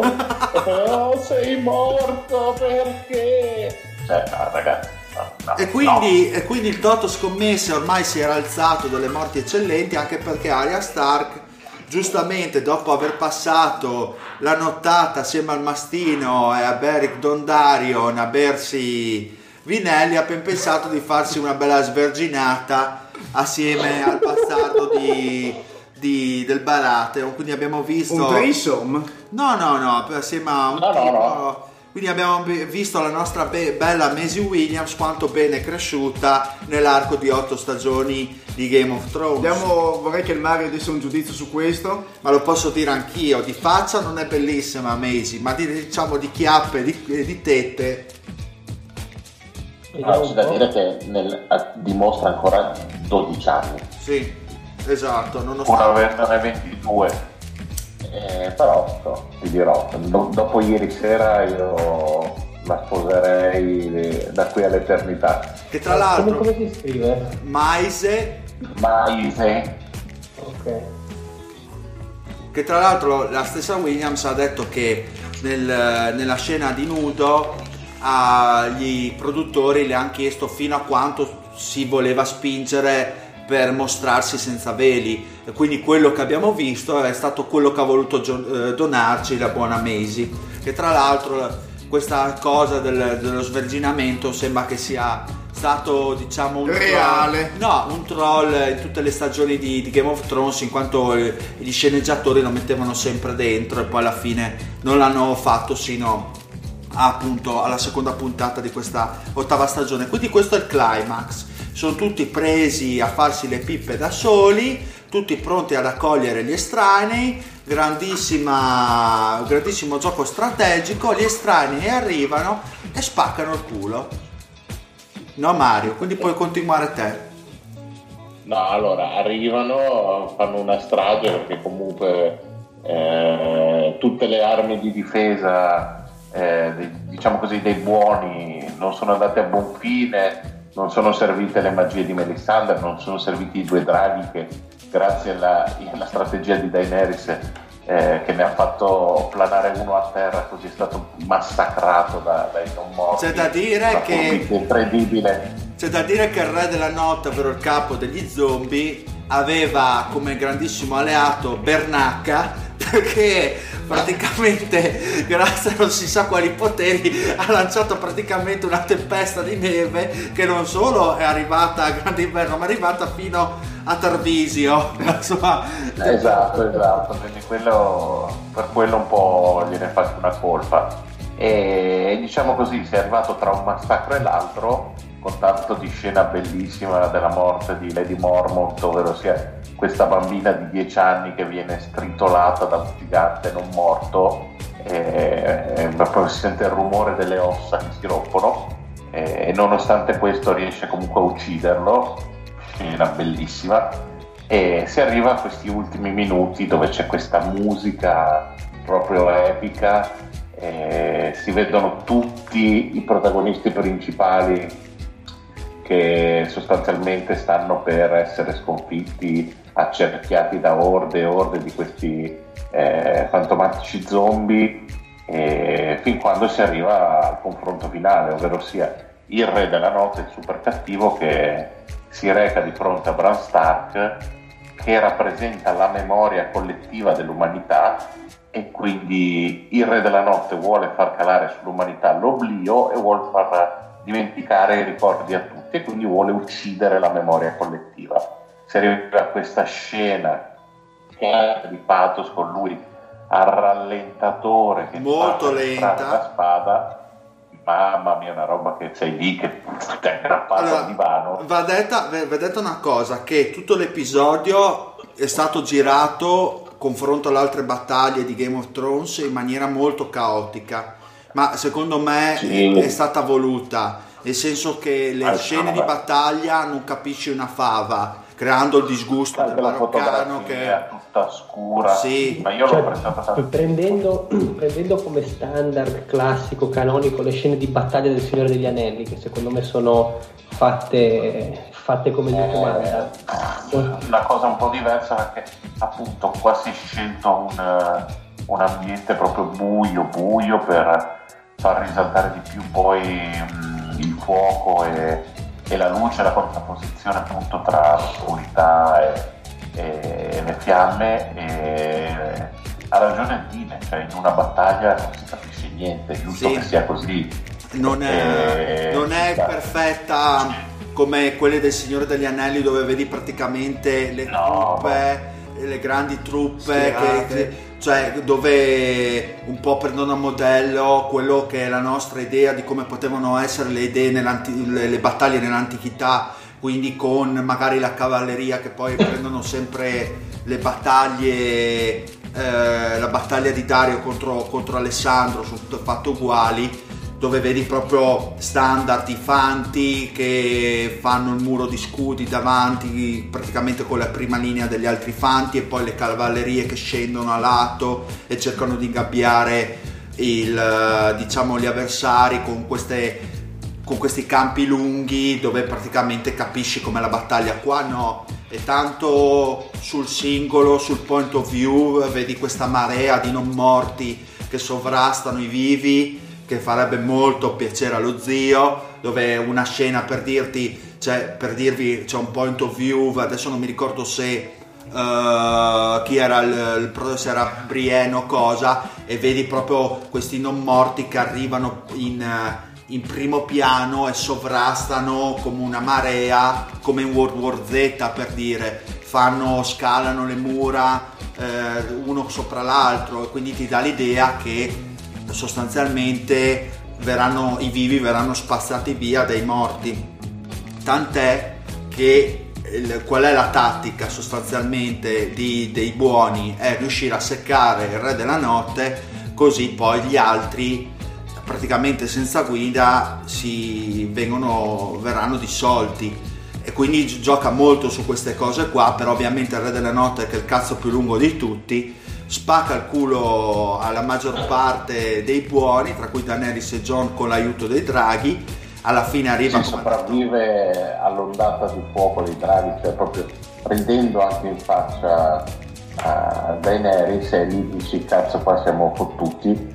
Cioè lì veramente è passata per la testa di tutti il fatto che avrebbe ucciso chiunque e poi sarebbe sceso da Prodo del Re. Esatto, e, questa è l'idea. Ci ho creduto. Esatto. Anche se pensavo, ti giuro che quando gli è arrivato davanti a Bran pensavo detto, adesso parla e finisce la puntata. No, c'è, di... c'è, allora, c'è, c'è una cosa che secondo me è strutturata bene dal punto di vista delle aspettative che lascia allo spettatore, nel senso che o ti aspetti questa forza tracimante che arrivi fino all'approdo del re, quindi una rotta dei buoni fino all'approdo nella speranza di resistere, o vedi praticamente uno dei, dei, dei personaggi, Tion Greyjoy, che fino all'ultimo strenuamente difende Bran, Bran decide di, praticamente di eh, fare questo viaggio stracorporeo con i corvi, quindi li manda via, quindi tu pensi che Tion abbia fatto guadagnare a Bran del tempo per fare qualcosa, è questo che ti lascia intendere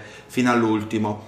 Fatto sta che, facendola corta, arriva il Re della Notte Col cazzo più lungo. con il cazzo più lungo fino, fino lì del, del Bran in sedia a rotelle, davanti all'albero degli antichi, lo guarda intensamente, una scena lentissima, però ben girata, la- probabilmente una delle parti più ben girate di tutto Game of Thrones, molto fanservice.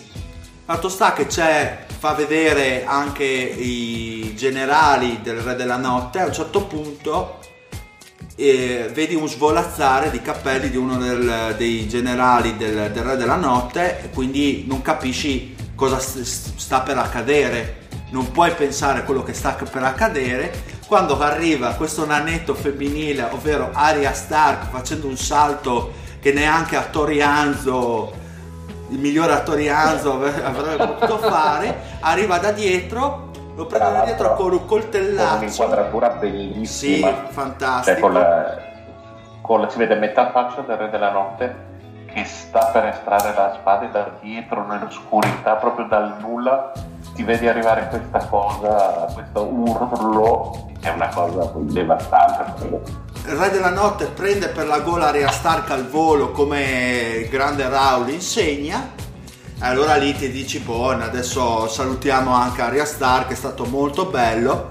E qua invece Arya Stark fa un gioco di mani che The Ringer ha paragonato a Michael Jordan, giustamente, quindi fa cadere la lama dalla mano sinistra alla mano destra che aveva sotto e gli tira una mega coltellata al Re della Notte, uccidendolo, distruggendo tutti i non morti. E qua il Dile è rimasto, Ah, ha bestemmiato porco incredibile perché è una scena totale. Mario, Anche insomma, fa- perché hanno fatto fuori comunque quello che doveva essere il main villain a tre episodi dalla fine, cioè non te lo aspetti e- ed è una cosa che ti lascia veramente così, boom. Poi oggi l'ho rivista almeno 30 volte quella scena e più la guardo e più ha senso per un sacco di indizi che hanno dato nel corso degli anni, la profezia di Melisandre sugli occhi, e la daga, quella comunque in acciaio di Valire, che è stato quell'arma che ha ucciso, che poi era stata la stessa che si vedeva nella prima stagione, tutto l'addestramento, il mastino che dice nessuno può sconfiggere la morte e ovviamente Arya Stark era diventato nessuno, eh, addestrata appunto eh, dal, a Volantis. nella casa, del bia- nella casa del bianco e del nero, cioè una roba incredibile. Il percorso che ha fatto è culminato appunto in questa scena, è una cosa che a livello di scrittura di un personaggio è una cosa veramente, veramente eccelsa. Eh, direi proprio di sì. Poi la, la cosa che più stupisce è che vai a pensare sarà, sarà Snow, sarà Daenerys, saranno i draghi, sarà Bran che gli entrerà nella testa e quando invece era la piccola di famiglia che aveva il colpo in canna.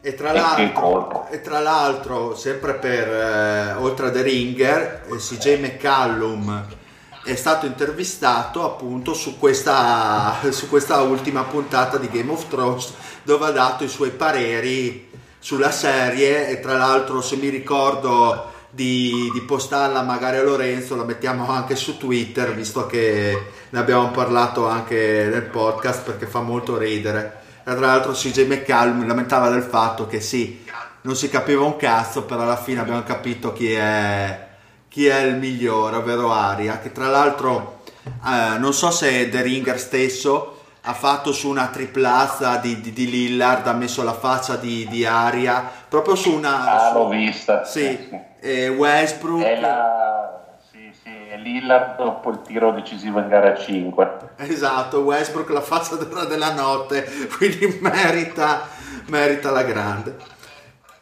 Bene, abbiamo fatto anche questo, un, bel off topic su Game of Thrones. Cioè, abbiamo rinunciato a parlare di Washington per fare un off topic su Game of Thrones. Sì, beh, ci sta. Ma ci dai. sta tutto, sì, esatto. Ma vorrei, vorrei anche vedere.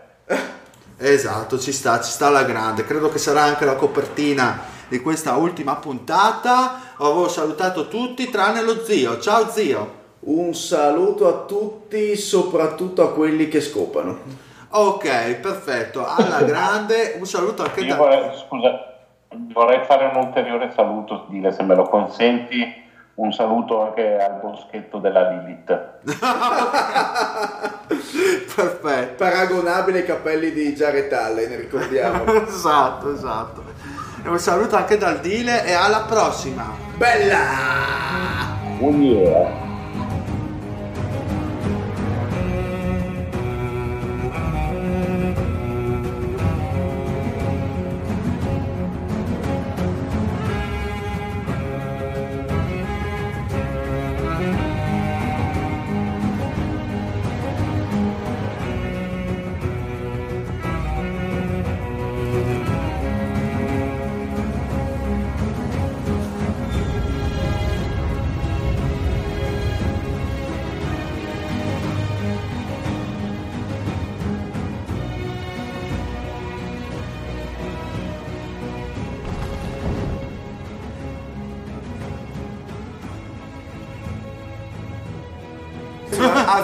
azzeccato tutte le vittorie, ma non ha azzeccato un risultato di serie. Cioè non è Eh, azze- vabbè, scusa, ma eh, cioè, adesso non, non mortificarlo così, poverino, voglio dire, dagli tempo. Ma quando, quando- eh, quando adesso perderò tutto, lo insulterò, come è giusto che sia, perché deve imparare. Ma anche per zi- zio, che, gio- che giocatori conosce? Nessuno. Conosce solamente i Raptors perché gli piace il simbolo. A sette anni, portate Scusa, zio, pazienza. poi gli direi che è una canaglia?